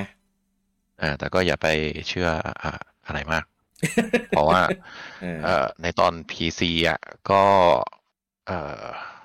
อืมมีมีมี performance issue ที่อืมเกิดจากตัวมันเองอะเยอะ ใช่ก็อย่างที่บอกแล้วก็พี่ต้องแล้วก็ต้องคอยแพชแก้ ไม่ว่าจะเป็นแพชเองหรือแพชจากคอมมูนิตี้อืมก็ตามแต่จนบางเอ่อบาง developer ทำไปทำมาตอนแรกมีตอนหลังต้องถอดออก ก็ตัดมีใจเอาออกอืมใช่ ก็มีมีหลายรูปแบบครับอืมส่วนใหญ่คือจะลงกันไว้เพราะกันโดนแฮกครับเพราะโดนปุ๊บก็เอาออกส่วนมากจะเป็นอย่างนั้น ใช่ ก็ก็ต้องรอดูนะครับ อยากเห็นว่าเกมแรกที่เลือกใช้เนี่ย จะเป็นเกมอะไร แล้วก็ Mario ประมาณเอ่อ performance เป็นยังไงบ้างอะไรเงี้ย ซึ่งถ้าเป็นเกมปู่เองอะ่ะ ผมมั่นใจอยู่แล้วว่าไม่น่ามีปัญหาว่าปู่เป็นเป็นแบบ เป็นเจ้าของฮาร์ดแวร์อยู่แล้วอะเออ แต่ถ้าเป็น third party เนี่ย ไม่รู้ยังไง เออ เดี๋ยวเดี๋ยวรอดูนะครับ จะเผื่อจะเป็นเกมที่แบบเราอยากเล่นจะได้สัมผัสประสบการณ์กันนะว่าเกมที่เอ่อมี Denuvo เป็น middleware เนี่ยความความสามารถในการรันเกม performance ในการแบบรันเกมของมันเนี่ยจะเป็นยังไง ถ้าถ้ารันได้ดีไม่มีปัญหาอะไรก็ผมคิดว่าก็น่าจะเป็นทางเลือกที่เอ่อ developer publisher อะไรเงี้ย น่าจะอยากเลือกเอาไปใช้เพื่อ protect เกมตัวเองนะครับข่าวต่อไปนะครับ อันนี้เป็นข่าวของทางโปเกมอนนะครับผมซึ่งก็ จริงๆก็มีทีสมาก่อนหน้านี้เป็นภาพเหมือนแบบเป็นญี่ปุ่นโบราณ แล้วคนมาแบบดูชื่นชมงานเทศกาลเอ่อการละเล่นอะไรสักอย่างอ่านะครับผมแล้วก็เหมือนมีแคปชั่นว่าแบบมันจะเป็นแบเทบศกาลแล้วเหมือนมันเล่าเรื่องจะอย่างขวัญเรื่องนี้เออเออเปิดเหมือนแบบเหมือนมาดูดูหนังอะหนังกลางแปลงอะไรฟิลปลาอะไรคล้ายมันๆมันประาณเชิงแบบนั้นอะเล่าเล่าเรื่องของงานเทศกาลมีแบบคนมาเล่าเรื่องอะเออเออเออนะครับแล้วก็ประมาณนั้นมีอีโมจิรูปชาเขียวเออเป็นเป็นถ้วยชาเขียวอะนะเนี่ยนะครับ แล้วก็เมื่อวันอังคารที่ผ่านมานะครับ ตอนสองทุ่มนะครับ ก็เปิดตัวอย่างเป็นทางการแล้วนะครับ คือเป็นโปเกมอนตัวใหม่ที่ชื่อว่าอ่าโพชาไกส์นะครับ ชื่อที่ญี่ปุ่นมันชื่ออะไรอะเต้อ่าเห็นสองชาพยางค์อะไรวะชาชาอะไรวะเออฉะอะไรสักอย่างอะสองพยางค์ไม่อะทัดก่อนเออเออเออผมไม่ได้จำชื่อญี่ปุ่นไว้ อะนะครับ ก็ว่าง่ายๆก็คือเป็นเป็นน้องที่เป็นโถอ่าโถชาเขียวเออนะครับ จริง ๆ ก็เป็นเป็นผีที่สิงอยู่ในโถแหละคล้าย ๆ เหมือนของภาคอ่าภาคซอสชิลใช่ไหมอะก็เหมือนก็ก็คือตัวมันไม่ใช่ไม่ใช่ ไม่ใช่เนี่ย ไม่ใช่ไม่ใช่ไม่ใช่ไหอะไม่ใช่ไหแต่มันคือไอ้น้ำเขียวๆเนี่ยเออเป็นตัวที่อยู่ข้างในไหไอ้อีกทีหนึงผงเขีแต่ยวว่าๆน่ะก็คือเหมือนอ่าใช่ ก็ทำคลิปเปิดตัวมาแบบ สี่นาทีครึ่งอะคือแบบ เราปกติเราไม่เคยเห็นโปเกมอนทำคลิปเปิดไม่ตัวไม่โปเกพี่มอนพี่นานพี่อย่าพูดอย่างนั้น อย่าไปเอาไอ้ไอ้มันไอ้ทำนานยี่กว่าสี่นั้นชั่วโมงอย่าไปเอายี่เฮ้สี่ยชั่วโมงมันมาเป็นมันมีนานกว่านั้นเหมือนกัน มีนานจริงเหรอกว่า จริงตัวไหนตัวไหนเอ้ยมันมีหลายตัวเปิดตัวคลิปเปิดตัวอย่างเงี้ยมันมีอืมันพวกตัวพวกตัวคอนเทนต์อะมีอยู่ เออเออเอ้ยผมว่าเขาทำเปิดตัวมาได้แบบเจ๋งดีนะ แต่พอเราเราดูภาคอิงอะผมว่าไม่ค่อยเข้า แต่พอไปดูภาคญี่ปุ่นอะเออโอเคเลย คือเสียงคนภาคเสียงอะไรมันแบบบรรยากาศมันได้อะเออแบบอารมณ์โดยเหมืด้วยความที่ไงธีมเหอรายมันการด้วยแหละญี่ปุ่นมีอ่า ใช่อะก็ว่าง่ายๆก็คือเป็นน้องน้องผีชาเขียว เออก็เรียกอะผีมันเป็นโอ้ยอ่ามันเป็นลาเขาเรียกนะเราจะนอเฟกอะของไอตัวยาบาชะ อืมอ่าก็คือไอตัวถ้วยอะมันนี่มันมันไม่ได้เป็นเอาไม่ได้เป็น อะไรนะมันเป็นคิตากามีฟอร์ม แต่ว่าเป็นจินอเฟกคือคล้ายๆกับพวกดิกด้ากับมีดิกด้าอ่า คือเป็นที่หน้าตาคล้ายๆ กันเฉยๆแต่คนละตัวกันอ่าอ่าก็ก็คือเป็นเป็นเรียกง่ายๆก็ตัวใหม่แหละอะใช่เป็นตัวใหม่ แต่ว่าเป็นอ่าเ i น a l เฟกไงอ่าเป็นใช่ผีเหรอใช่เป็นผีครับ เพราะชื่อเรื่องไหมละโปสเตอร์ไกด์ใช่ไหมใช่อ่า เรียนเรียนเล่นคำจากแบบโปสโปสเตอร์ไกด์อ่า ถ้าเกิดของไอตัวชื่อไอตัวเดิมก็ประมาณนั้น อืม ก็น้องน้องจะถือไอ้นี้ด้วยเป็นเหมือนแบบ เป็นไม้ไผ่เอาไว้ตักชาเขียวอะอ่าเออไม่แน่ใจว่าจะมีร่างแปลงหรือเปล่าตัวนี้ใช่น่ารักมาก ก็ร่างเพราะกาว่ายก็จะกลายเป็นหนอนชาเขียวไงเต้ก็จะแบบไม่มีท่าไม่กดจิตเพราะอันนี้อันนี้คือเสริมแบบข้อมูลนิดนึงก็คือไอตัวร่างโอ้โหต้นของมันมึงด่ากูไร้นะสาระคือใช่ไอตัวต้นของมันนั่นคือ ไอตัวต้นของมันนั่นคือมีสองร่างเหมือนกัน มีสองร่างแล้วไอตัวเนี้ยเป็นตัวที่เป็นเดอะเจ้าเฟนของร่างแรก อ่า ก็คือจะมีร่างใช่อีโวด้วยถูกไหมไม่ไม่แน่ใจครับ เพราะว่ามันเป็นเนเจอร์เฟไงไม่แน่ใจ มันมีไได้โปเกมอนที่อีโมไม่ได้ด้วยเหรอมีดิแต่เยอะมากพี่หลายตัวเลยอ้าวเหรอไม่รู้อืมโปเกมอนมันสเตจโปเกมอนมันตั้งไว้สามสเตจนะพี่คือมสเตจหนึ่งสเตจสองและสามแล้วแต่ตัวแล้วจะมีหนึ่งหรือสองหรือสามอืมแต่โปเกมอนจะมีลิมิตอยู่ที่สามล่าง แล้วจะมีร่างพิเศษบ้างบางบางตัวอะไรเงี้ยอย่างเช่นแบบอ่าพวกร่างเมกาพวกร่างกิกันในพวกร่างเออพวกเนี่ยอืมมันจะมีแบบอ๋อแถมมันนิที่ดนึกหน่อยว่าเฉพาะแบบตัวพิเศษถึงจะอีโวไม่ได้ คือตัวธรรมดาอีโวไม่ได้ก็มีเหรอะอะมีโปเกมอนมีส่วนใหญ่มีจะมีสาม stage เท่านั้นสาม stage อืมแล้วก็ พวกตัวที่ stage เดียวก็เยอะนะ พวกตัวที่มีร่างเดียวอย่างเงี้ยเยอะเยอะเยอะเยอะอยู่ พวกสองร่างก็เยอะ มันอืมแล้วแต่ชนิดอืมบางชนิดก็คือมาเติมทีหลังก็มีใช่อย่างไอตัวที่ ดังๆ ที่บูจังงาจะพอนึกออกคือไอตัวที่เป็นเนสซี่อะเนสซี่ภาคหนึ่งอะลาปัสอะอันนั่นก็ร่างเดียวนะ อ่า อืมนั่นมีแค่ร่างเดียวไม่มีร่างต่อ อืมครับ ก็อ่าตัวเนี้ยจะมาใน DLC อ่านะครับ ตัวของ Part One นะครับ ของ Hidden อ่า Treasure of Area Zero ในชื่อว่า Teal Mask เนี่ยนะครับ ก็จะมาให้ตากามิใช่อยู่ในอยู่ในเนื้อเรื่อง เรื่องของของ part หนึ่งนี่แหละนะนะครับในทวีปกิตากามิที่เต้พูดนะครับ ก็เดี๋ยวจะมาอัปเดตให้ได้เล่นกันนะวันที่ 13 กันยานี้นะครับผมซึ่งเกมเปิดให้ได้ซื้อ DLC กันไปนานแล้วนะนะครับใครที่มีโปเกมอน Scarlet Violet และอยากเล่น DLC เนี่ยก็กด pre-order ในส่วนของตัว DLC เนี้ยได้แล้วนะครับ กดทีเดียวได้ 2 part เลยนะครับทั้ง part หนึ่ง part สองอ่นะครับแต่ว่าจะอัปเดตมาทีละ part นะครับตามสไตล์ของปู่เลยนะนะครับก็ part หนึ่งก็จะมาวันที่ 13 กันยานี้นะครับแล้วก็จะมีน้องพีซาเขียวเนี่ยอะมาปรากฏตัวนะครับ อยู่ใน DLC นี้อ่าด้วย ชื่อญี่ปุ่นชื่อชาดิสึอ๋อแสดงว่านั้นชื่อไทยดิใช่ไหมที่อะไรฉะฉะอะไรนั่นน่ะอันนั้นอีกตัวหนึ่งอันนั้นอีกตัวหนึ่งอันนั้นอีกตัวยาบาชะอีกตัวหนึ่งไอตัวนั้นมีเป็นชื่อไทตัยวด้วยเหรอมีดิอะมีครับเพราะว่าโปเกมอนทุกตัวมีชื่อไทยครับผมอืมอ้าวเหรอ ใช่ใช่ออเขาฟมีฟิเชียลครับเขามีโปเกเด็กแบบอืมภาษาไทยเลยนะอืมอะก็บอกว่าโปเกมอนเป็น เกมหนึ่งที่ทำตลาดไทยเยอะที่สุด เพราะว่าอืมการ์ดเกมทั้งหมดของโปเกมอนมีแปลไทยครับเอออ้าวเหรอใช่ใช่แล้วก็ไปตัวแข่งได้ด้วยการ์ดไทย น่าจะแข่งด้วยการ์ดไทยได้เลยนะ คิดว่าอืมอ้าวคือไปแข่งใช้การ์ดไทยได้ด้วยเหรอจริงดิไม่แน่ใจนะ อันนี้ผมไม่แน่ใจเรื่องว่าต้องใช้การ์ดไทยหรือเปล่าแต่ว่าเขามีการ์ดไทยขาย official ครับ แล้วก็อ่ามีมีใช่ส่งคนไปแข่งมีของคนไทยก็มีไปแข่งรอบล่าสุดมาเมื่ออาทิตย์ก่อน อาทิตย์ต่ออาทิตย์ก่อนเนี่ยก็มีไปแข่งจริงมาดิเพราะว่าของเกมการ์ดอื่นถ้าคนละภาษาเขาก็ไม่ให้แข่งนะ ไม่แน่ใจว่าต้องน่าจะการดไทยได้แหละเพราะไม่งั้นก็ต้องซื้อสองเซตมันก็มันก็เกินไปปะสำหรับคนไปแข่งอะไรเงี้ยอืม ก็ก็เกมการ์ดอื่นต้องอย่างนั้นนะครับ คิดว่าของไทยน่าจะได้อันนี้ผมไม่ชัวร์แล้วกันผมยังไม่ได้นี่ ไม่ได้ไม่ได้ตามลงลึกตามอืมอืมแต่คิดแต่ว่าคนไทยมีไปแข่งเข้าไปแข่งเขาที่ World Champion อยู่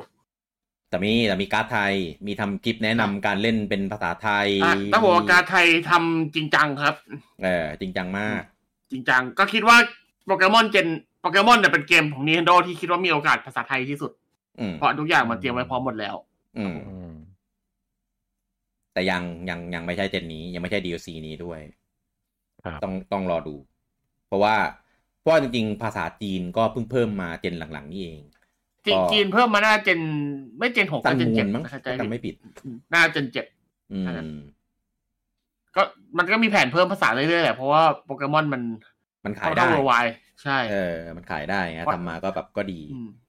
อืมเพราะว่าอืมอย่างที่บอกว่าชื่อที่มันมีชื่อไทย เพราะว่าพวกภาคมือถืออะไรเงี้ย มันก็รองรับไทยหมดแล้ว อ่าใช่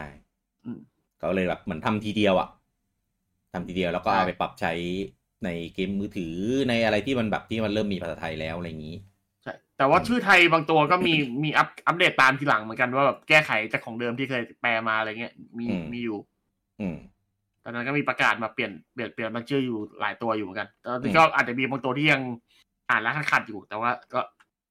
ค่อนข้างลื่นๆอยู่แล้วตอนนี้อืมแต่ภาคคอนโซลยังไม่รู้ต้องต้องรอดูต่อไปในอนาคตคิดอืมคิดว่าไม่น่านานมาก คิดว่าน่าจะเร็วอืม ถ้าอย่างเร็วก็น่าเจนไม่เกินสองเจนนะอย่างเร็วคิดว่าถ้าพวกนะพวกภาคลายพิเศษอะถ้ามาสักภาคหนึ่งภาษาไทยทีเนี้ยก็มีความหวังแล้ว อืมอืมเพราะไอ้พวกนั้นนะมันมันมันทำได้ไงเอออะรอดูนะครับ ส่วนใครอยากเจอน้องชาเขียวใครอยากจับน้องชาเขียวนะครับ ก็เอ่อรอเจอกันได้นะครับ ใน DLC Part 1นะครับ The t i l Mass นะครับวันที่ 13 กันยานี้เออครัอับนนี้เสริมนิดนึงครับครับครับว่า น้องชาเขียวเนี่ยมีคนเขาข้อตั้งข้อสังเกตเลยเหมือนกันว่าว่าในจุดสามจุดที่หัวมันนะครับ เออ มันมีบางตัวที่เป็นจุดขาวกับจุดดำมันจะมีของแท้ของอะไรงี้อีกเหรอน่าจะเป็นฟอร์มที่แบบเป็นจุดดำสามจุดแล้วมีจุดแบ่งอะไรเงี้ยหรือเปล่า เพราะว่าอ่าแต่อันเนี้ย ถ้าเกิดอันเนี้ยมันเป็นจุดจุดตรงนี้จริงๆก็จะดูง่ายครับ ไม่ต้องไปพลิกตูดดู อ๋อ ไม่ต้องอ่า ถ้าไอตัวชาเออเออไอตัวถ้วยชา มันจะคืออมไอของของแท้ของปลอมมันต่างที่ตาประกันท่านได้ข้างใต้อะฮะอืมอืมอืมอืมซึ่งแยกยากมาก ยากดูยากอืมเออแต่เป็นจุดหมือจุดๆนี้หมือเลยของแท้ก็ของปลอมอะก็เห็นก็ดูง่าย อะดูง่าย เจอหน้าปุ๊บรู้เลย เอ๊ะแล้วงี้แล้วงี้ถ้าเป็นชายนี่มันจะเป็นยังไงอะอยากรู้มากเลยอะเป็นสีแต่กลายโฮเป็นติชาหรือเปล่าจะกลายเป็นช็อกโกแลตเลยแทนอะไรอย่างงี้ป่ะน่าน่าจะโฮติชาหรือเปล่าสีน้ำตาล อ๋อ เออเออเออเออเดาน่าสนใจ คือคือตัวน้องเองเป็นเป็นเหมือนแบบวิญญาณที่อยู่ในไหนะ แต่ว่ามันมีลูกตาอยู่ตรงนั้นด้วยคือแบบ แล้วเหมือนแบบร้องไห้อะ เออ มันก็มีความน่ารักผสมกับความหลอนๆอยู่ดีเหมือนกันนะเขาบอกว่าหน้ามันคือหน้าของคนในคิตากามิอะไรสักอย่างมั้งเข้าใจผิด อ๋อผมเพราะไม่ว่าได้ผมยังไม่ได้ดูเรื่องเล่ามันจริงๆจังๆอะถ้าเกิดอ่าดูนะแต่เขาน่าจะเล่าละเอียดเหมือนว่า มันเอ้ยเรื่องเล่าถ้าเกิดใครไปดูไปดูได้นะคำมาค่อนข้างดี แต่ว่ายังไม่ว่างดูเลย ไปไปดูเวอร์ชันภาษาอังกฤษให้รู้เนื้อหาก่อน แล้วค่อยไปดูเวอร์ชันญี่ปุ่นให้ได้อารมณ์ผมว่าเวอร์ชันญี่ปุ่นทำดีกว่ามากด้วยความที่นั่นแหละ มันเป็น c u เจอร์ของเขาอะเออมันเลยได้ได้ feel กว่ามาก ไม่แน่ใจของไทยจะมีทำไหมไม่ได้เช็คเลย อ๋อ เออเออเออไม่รู้ว่าคลิปไทยมีไหม ถ้าถ้ามีก็ไม่ไม่น่าเป็นภาคไทยปะแต่ซับไทยก็ยังดีพี่ อ๋อเออถ้าถ้าเป็นแบบภาคญี่ปุ่นแต่เป็นซับไทย อันเนี้ย perfect เลย เออ ต้องรอดู ผมว่าตัวเนี้ยผม ผมว่าออกแบบดี ออกแบบดีดีไซน์ดีแล้วก็รออะอะไรเงี้ยก็โอเคมาก อ่าแต่แต่แต่ต้องบอกว่า เอ่อค่อนข้างไอันนี้กันนิดหน่อย มีดราม่ากันนิดหน่อยว่าแบบไม่ค่อยสวยเท่าไหร่เพราะว่าคนค่อนข้างไปติดกับไอตัวคนที่ fan art มา เพราะว่าต้องบอกว่าตอนที่งานช่วงงาน World Cup อะ อ่าเออมันจะมีแจกเป็นถ้วยสะถ้วยชากับไอที่ชงชามา อ่า อ่า มีมีแจกเป็นเซตของขวัญอะไรเงี้ยเออคนก็เลย ค่อนข้างเดากันได้แหละว่ามันคือผีชาเขียวอะตั้งแต่ตอนนั้นแล้วแล้วก็ใช่เพราะว่าพี่เห็นเต้พูดเรื่องผีชาเขียวมาสักพักแล้ว ใช่แล้วก็มันมีแฟนอาร์ตออกมาด้วย อืมอืมที่เป็นถ้วยถ้วยชากับถือแปรงมัทฉะอะไรงั้นอะเอออ่าอ่าซึ่งคนค่อนข้างเอาไปเทียบกับตัวนั้นเยอะ ก็อย่ามันก็เป็นแฟนอาร์ตอะก็อย่าไปอะไรใช่เออคนก็ไปไอ้นี่เกิน ซึ่งซึ่งถ้าไม่ได้เทียบกับแฟนอาร์ตอะผมว่าไอ้ยผมว่าโอเคนะ ดีไซน์โอเคเลย เออรออะไรเงี้ยก็โอเคไอไอวิธีในการแบบเลือกที่จะมาเปิดตัวอะไรเงี้ยก็ก็สร้างสรรค์ เออผมว่าเจ๋งดี อะ แต่ว่าก็นานาจิตตังก็แล้วแต่ใครชอบไม่ชอบ แต่ส่วนตัวผมว่าผมโอเคอะส่วนตัวผมเออชอบ ใช่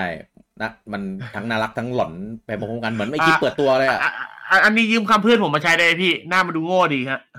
เอ้ย ไม่เห็นดูโง่เลย ผมว่าดูน่ากลัวนะ มันเป็นเหมือนแบบลูกตาที่แบบแบบแววตาว่างเปล่าอะ แล้วก็แบบมีน้ำตาเป็นสายเลือดอะคือแบบ เอ้ย มันเจ๋งดีออกนะเลยแต่ไม่รู้ว่ามันจะอีโวเป็นอะไรนั่นแหละ แล้วก็อยากเห็นร่าง shiny อะข่าวต่อไปนะครับ ก็ อ่าตอนนี้งานอ๋อ Gamescom ก็ยังอ๋อยัง on อยู่โอเคนะครับ แล้วก็เขาก็มีเหมือนแบบมีอีเวนต์มีเอ็กซ์โปอะแล้วก็จะมีงานงาน live stream บางเจ้าอ่าที่ live stream ทุกวันนะ อย่างเช่นของ Microsoft นะครับผมอะก็ในงานวันแรกนะครับ Opening Night Live นะครับ ที่เราได้ถ่ายทอดสดกันไปนะครับ ก็มีการเปิดตัวนะครับ ตัวอ่าอัปเดตตัวสุดท้ายนะครับของ Sonic Frontiers นะครับ ในชื่อว่า Final Horizon นะนะครับก็จะมาพร้อมกับตัว character ใหม่ เนื้อเรื่องใหม่อ่าแล้วก็ stage ใหม่ด้วยนะนะครับอันนี้เป็นฟรีอัปเดตนะสำหรับคนทุกคนที่ซื้อ Sonic Frontiers ไปนะนะครับก็อัปเดตเนี้ยจะมาให้ได้เล่นกันวันที่ 28 กันยานี้นะครับ ส่วน trailer เปิดตัวถ้าใครเล่นไม่จบก็ถือว่าโดน spoil นะเออเพราะว่าอืมเพราะว่าเอามาแบบ อือหือไม่ไม่ไม่เผื่อคนที่แบบยังไม่เล่นเลยอาจจะเกมออกจะปีนึงแล้วล่ะ ก็ถ้าใครยังเล่นไม่จบก็ถือว่าต้องแบกรับชะตากรรมนี้กันไป อืมนะครับ ก็ใครที่มีเกม Sonic นะครับ ก็ลองงัดออกมาเล่นอีกรอบได้นะครับ 28 กันยานี้นะครับ แล้วก็อีกเกมหนึ่งนะครับของทาง Segaนะครับก็คือ Sonic Superstars นะนะครับก็คือ Sonic ที่มาทำเป็นแบบ side scroll แล้วก็เพิ่มในส่วนของอ่า multiplayer นะนะครับแล้วก็อ่าดีไซน์พวกตัวละคร Sonic อะไรเงี้ยให้เป็นแบบเหมือนคลาสสิก เออก็คือแบบจะหัวโตๆตัวเล็ก ๆ แขนขายาวๆ อะไรประมาณนี้ เออ ก็โหมด multiplayer ก็มีทั้งแบบ split screen มีทั้ง local co-opนะก็ก็ดูด่านน่าสนใจมาก ปกติเราไม่ค่อยได้เคยเล่นโซนิกแบบโคออฟแบบสี่คนไง เออ ก็ดูแล้วดูน่าสนุกดี เออ นะครับ น่าจะแบบเหมือนต่างคนต่างวิ่งอะ แล้วก็วิ่งไปถึงเส้นชัย เออ แล้วก็รอเพื่อนรออะไรอย่างนี้เปล่า เออ ไม่รู้ว่ามันจะเหมือนมาริโอไหม เพราะว่ามาริโอมันจะแบบอ่า มันต้องช่วยกันไง มันจะดึงฉาก เออมันจะหนีแยกกันไปไม่ได้อะไรอย่างนี้ ทุกคนจะอยู่ในจอเดียวกันหมด เออเอ๊ะ แต่อย่าง แต่อย่างภาคเวิร์อะมันเดินใครเดินมันนี่หว่าเต้ที่เราเล่นออนไลน์ใช่ไหมอ่าแต่ว่าจอมันต้องอยู่ด้วยกันนะใช่พี่อ๋อ เออ มันก็ยังดึงกันอยู่ดี มันก็ไม่ให้ไม่ให้แบบเดินกันไปไกลมากขนาดนั้น อะก็ยังยังต้องคงอยู่ในในในสกรีนเดียวกันนะเพียงแต่ว่ามันก็ดึงกันไปดึงกันมาอะไรประมาณนี้ อะก็ดูน่าสนใจน่าเล่นมาก แต่วันขายตอนแรกที่บอกว่าจะขายช่วงปลายปียังไม่ประกาศอะในสุดก็ประกาศมาเป็นที่เรียบร้อยแล้วนั่นก็คือ 17 ตุลานี้นะครับผมก็คือ 3 วันก่อน ก่อน Mario Wonder นะครับ ก็ใครที่เป็นแฟนไซตะกอนะครับ ก็น่าจะอิ่มเอมกันไปในช่วงนั้น แต่ก็ออกตีนกันแบบนี้ ไม่รู้มันจะตีกันเองไหมเออเพราะว่า แฟนมาริโอก็อยากจะเล่น แฟนโซนิกก็อยากจะเล่น อืม จริงๆน่าแฟจะนออกโซห่างนิกักนมันจะมันจะเยอะเท่ามาริโอเหรอ เยอะแต่ไม่เท่า ก็ทันไงใช่เฮ้ยแฟนแฟนโซแล้วนิยิ่กงเขารอข่าวโซนิกนิวอยู่พี่ เออ แล้วยิ่งยิ่งอะไรเป็นภาคไซส์สกอร์ด้วยมันเลย เลยแบบ อะ ก็ได้ได้ฐานแฟนแบบเก่าด้วยอะไรเงี้ย แต่ว่าก็ก็ไม่เท่ามาริโออยู่ดีอาเต้ว่าอะไรเมื่อกี้ แฟนโซนิกเขารอโซนิกนิวอยู่ คืออะไร คืออะไรไอ้ยพี่จำไม่ได้แล้วนั่งดูอยู่ด้วยกันน่ะลืมแล้ว คืออะไรวะ ไอ้ไอ้คนนั่งง่วงนั่นไงคนหน้าง่วงอะไรวะโหพี่เกมคอนน่ะมันส่วนที่ส่วนเกมคอนน่ะ อ๋อ เกมคอมอะ อันดับหนึ่งเหรอ เออ เออเออเออเดี๋ยวเดี๋ยวคนเดี๋ยวคนฟังจะไม่เข้าใจคือในงานเกมส์คอมอะมันจะมี Open Night Live ที่เป็นงานเจฟจัดถูกไหม แล้วมันจะมีพีโชซึ่งพีโชมันไม่ใช่เจฟมันเอาใครสักคนหนึ่งอะ แบบหนางง่วงๆอะมาทำรายการแล้วรายการมันจะแบบเหมือนดีวอลเวอร์มันจะแบบปันๆทอ่าำแบบแบบคุณกำลังคิดว่าไอ้นี่เป็นใครที่มาไฮแจ็คงานนี้อยู่ เออมาแบบกวนประสาทจัดงานแบบแบบกวนๆอะเอ้ยแต่แต่สนุกมาก อ่าเออผมว่าดีกว่างานทั้งงานนะฮะใช่แล้วก็มาจัดจัดอันดับว่าแบบเออเกมที่แบบน่าสนใจในเงี้ยสิบอันดับว่าเฮ้ยมีอะไรเขาบอกว่าบ้าง สิ่งที่คุณคาดหวังว่าคิดน่าสนใจในงานนี้มีอะไรบ้างเออใช่เออแล้วก็เอาอันเอาโซนิกไปไปอยู่อันดับหนึ่งอะไรเงี้ยคือแบบเกาๆอะไรไม่ไม่รู้ไม่ได้อันดับหนึ่งเขาบอกว่าเป็นอันดับหกหรืออะไรอย่างนี้แหละแล้วเขาว่าเออแล้วเขาเขาอยากให้เป็นอันดับหนึ่งแต่ไม่ได้ไงเออเออเออก็ไปดูไปดูแค่ครึ่งชั่วโมงพอนะครับในส่วนของ ONL พี่พี่โชว์อะฮะสเอนุกอพีพีโช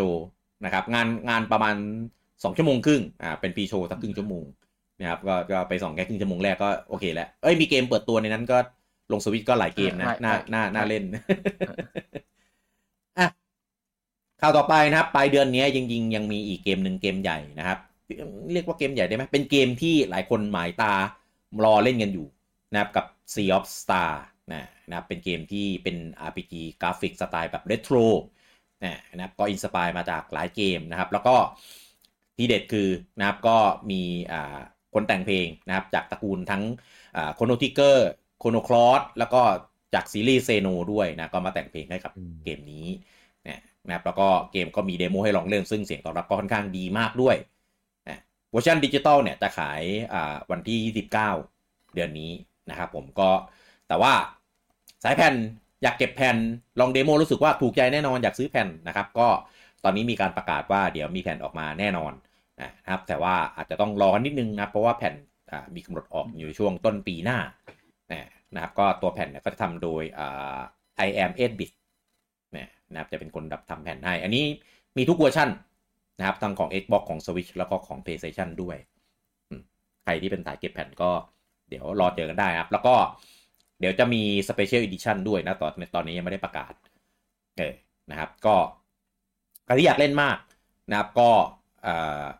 เล่นซื้อดิจิตอลมาเล่นก่อนเออในช่วงปลายเดือนนี้นะครับ แล้วก็ของคอนโซลอื่นนะอย่าง Xbox ของ PlayStation อะไรเงี้ยเขาใคร Subscription ไว้ก็เล่นได้เลย ตั้งแต่แรก day one เออไม่ไม่ไม่ต้องซื้อเออนะครับก็ไปลองเล่นดูก่อนได้นะครับ แล้วก็ค่อยซื้อแผ่นมาตอนช่วงของต้นปีหน้าเออส่วนของ Switch เวอร์ชันดิจิตอลต้องซื้อนะนะครับแต่ถ้าเกิดอยากเล่นบน Switch ก็ซื้อก็ไม่ได้แพงมากราคาถูกโซนถูกสุดก็มันห้าหกร้อยเออ ก็โอเคสำหรับเกมแบบสเกลนี้นะครับเอ่อข่าวต่อไปอ่านะครับ อันนี้เป็นข่าวที่มีดราม่าอยู่พอประมาณนะครับกับ Metal Gear Collection นะครับว่าก่อนหน้านี้ก่อนที่มีการยืนยันอย่างเป็นทางการอะมีมีข่าวออกมาว่า performance ของตัวเกมที่จะมาในใน collection เนี่ย จะรันแบบด้วย 720p ของ Switch จะรันที่ 30 เฟรม เครื่องอื่น 60 เฟรม อะไรเงี้ย แต่ว่าพอ 720p เนี่ย มันทำให้รู้สึกว่าเกมคือแบบ เหมือนเอามาดื้อๆเลยอะด้วยความที่ไอไอตัวเกมที่อยู่ในคอลเลกชันเนี่ย มันเคยมาในตัว m e t a Gear Solid HD Collection เออ ซึ่งตัวนั้นอะมันกำลังที่ 720p เหมือนกัน คนก็เลย เอ๊ะ นี่ port จากอันนั้นมาดื้อๆเลยหรือเปล่า อะไรอย่างนี้ อะ สุดท้ายทาง Konami ก็ออกมาแก้ข่าว นะครับว่าไม่ใช่นะครับ ก็คือของอ่าว่าง่ายแพลตฟอร์มอื่นนะครับ ก็จะรันที่ 1080p ได้ที่ 60 frame นะนะครับ ส่วนของ Switch เนี่ยโหมด dock เนี่ยจะอยู่ที่ 1080p 30 frame แล้วก็โหมด handheld จะอยู่ที่ 720p 30 frame เออนะพอพอเป็นอย่างเงี้ย ก็ค่อยรู้สึกว่า เออ โอเคหน่อย เออนะครับผมว่าเกมอะ มันเหมาะที่จะเล่นแบบแบบ 1080p เออเพราะถ้าเกิด up เป็นเป็น 4K อะผมไม่รู้ว่าเรื่องของภาพมันจะแตกอะไรขนาดไหน เออ แต่ว่าเครื่องอื่นได้ 60 frame นะ ของสวิตได้แค่ 30 frame แต่ของเดิมเกมมันก็รันอยู่ที่ 30 frame อยู่แล้วมั้ง ก็คิดว่าคงไม่ได้ ไม่ได้มีประสบการณ์ที่ที่อะไร อันนี้ไม่ sure นะ เออ เพราะผมจำ frame rate ของเกมนี้สมัยก่อนไม่ได้แล้ว เออ แต่คิดว่าเมื่อก่อนน่าจะ 30 frame เมื่อก่อน ไม่น่าจะหกสิบสมัยก่อนมันไม่ เออ มันไม่น่าถึงหรอก ใช่ เออซึ่งก็30เฟรมก็คือประสบการณ์เท่ากับเมื่อก่อนนะท่านแหละ เออเป็นแต่ว่าเครื่องอื่นมันจะลื่นกว่าได้ที่หกสิบเท่านั้นเอง เอออะก็ใครที่อ่รออยู่นะครับ อยากซื้อตัว Metal Gear ตัว Collection นะครับ ก็ถ้า 30 เฟรมโอเคนะครับ ก็เดี๋ยวรอจัดกันได้นะแต่ถ้าเกิดอยากได้อยากได้ 60 เฟรมก็ลองลองดูในส่วนของคอนโซลอื่นนะครับผม อะ ข่าวต่อไปนะครับ อันนี้เป็นข่าวการเข้าซื้อนะครับจริงๆก็เป็นการการเข้าซื้อแบบที่ไม่ได้มีกระแสมีอะไรมากนะครับ ก็คือการเข้าซื้อเอ่อ Rovio นะครับของ SEGA นะครับจริงๆเราเคยเออเราเคยลงข่าวกันไปเมื่อหลายหลายเดือนก่อนหลาย episode ก่อนนะครับว่าแบบเออ SEGA กำลังแบบทำงานเข้าซื้อ Rovio อยู่นะหลังจากนั้นก็เงียบหายไปเลยตอนนี้ อ่าซื้อเสร็จเรียบร้อยแล้วนะครับ ไม่ไม่ได้แบบ มีปัญหาอะไรไม่ได้มีดราม่าอะไรแบบการเข้าซื้ออ่า ABK ของ Microsoft อืมอันนั้นก็ดูแล้วน่าจะจบแล้วเหมือนกันนะครับอ่าว่าง่ายตอนนี้เออตอนนี้ SEGA ก็เป็นเจ้าของอ่า Rovio เป็นที่เรียบร้อยแล้วนะครับ ก็จริงๆ Rovio IP ก็มีแค่ Angry Birds IP เดียวนะ เพียงแต่ว่ามันแตกย่อยเยอะเท่านั้นเองเออก็ไม่รู้ว่าหลังจากนี้นะครับ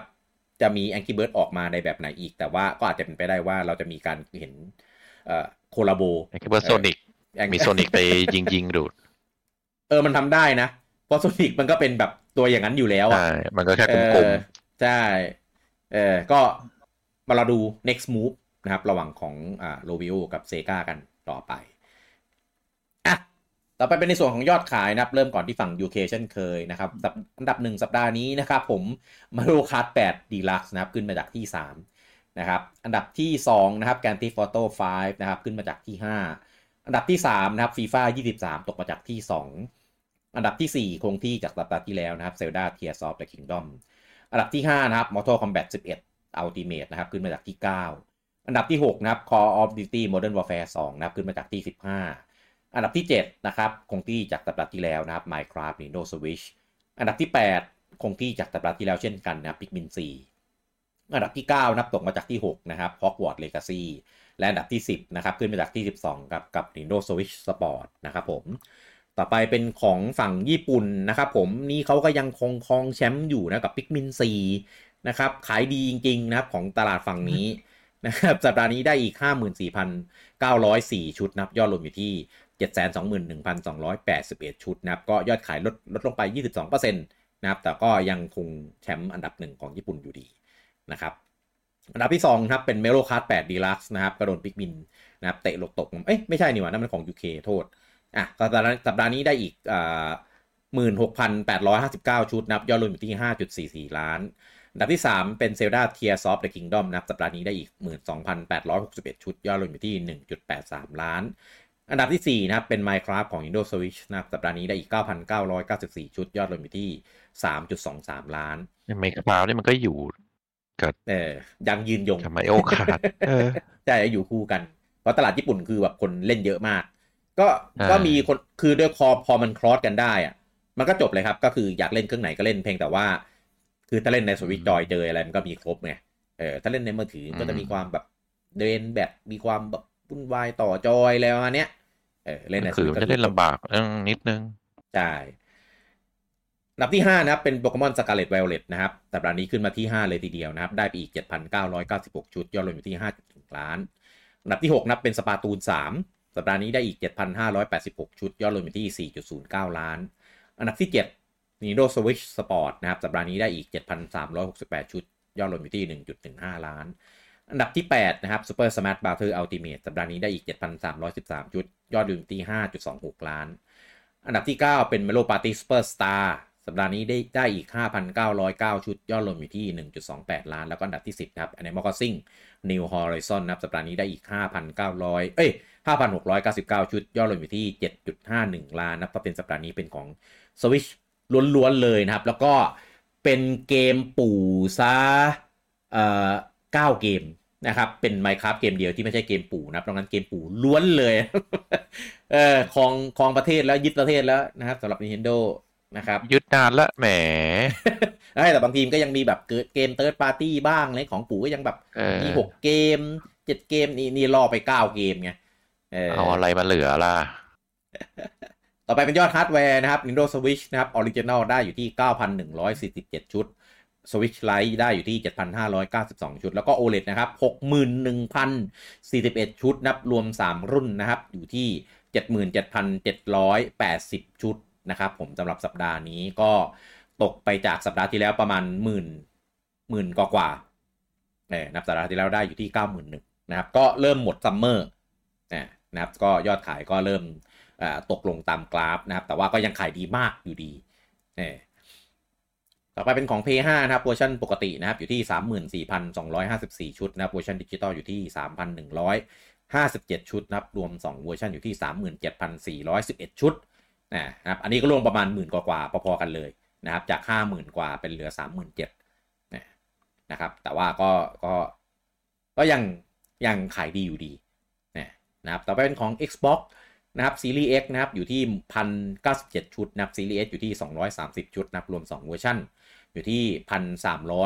1,327 ชุดนะครับผมก็ยังอยู่หลักพันถือว่ายังโอเคเออด้วยความที่เกม Xbox หลังๆ มันก็แบบเติมมีเกมแบบที่ คนญี่ปุ่นอยากเล่นได้แล้วด้วยแหละเออแล้วเดี๋ยวมี Starfield ออกเนี่ยไม่รู้ว่าจะเป็นยังไง อืม ส่วนส่วนที่ออกอยู่ตอนนี้อย่างเช่นเอ่อ Armored Core ผมว่าคนญี่ปุ่นก็คงเล่นบน PlayStation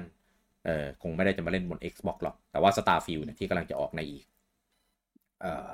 อาทิตย์หน้า ต้องไปเล่นใน PlayStation แน่นอน เออ และที่ที่สำคัญคือมันเข้า Game Pass ด้วย เออ คนก็อาจจะอาจจะแบบ เออ แต่ว่ามันก็ คนญี่ปุ่นไม่ค่อยเล่นเกม PC ไหม มีเล่น เล่นแต่ว่าก็ไม่ได้เดี๋ยวนี้แบบไม่ได้ไม่ได้เดี๋ยวนี้เล่นเยอะเดี๋ยวนี้เล่นเยอะเออเออเออเพราะว่าก็ถ้าเป็นเกมพาร์ท PC มันก็ได้เล่นด้วยเหมือนกันไงอืม แต่ว่าก็ถ้าเป็นคอนโซลมันก็ก็ ไม่ไม่แต่เล่น PC เขาก็คือเล่นเกมที่ที่ลง PC ไงเขาก็จะไม่ได้เล่นเกม Xbox ใน PC เออ คืออะไรที่เป็น environment ecosystem ของ Xbox เขาก็จะไม่ค่อยมีครับ อืมอืม เกมพงเกมพาร์ตอะไรพวกนี้ก็จะไม่ค่อยมีอืมต้องมารอดูอีกประมาณอาทิตย์สองอาทิตย์เนี่ยช่วงที่ Starfield ออกนะครับว่าว่ากระแสฝั่งญี่ปุ่นจะเป็นไงคือด้วยความที่มันเป็นมันเป็น Western RPG ด้วยแหละ ไม่รู้ว่า ผมไม่รู้ว่าเทรนด์เวสเทิร์น RPG ที่ญี่ปุ่นมัน เป็นยังไงบ้างเพราะตอน Cyberpunk ก็ไม่ได้แบบเปรี้ยงปร้างอะไร ถ้าจะวัด Skyrim ก็นานไป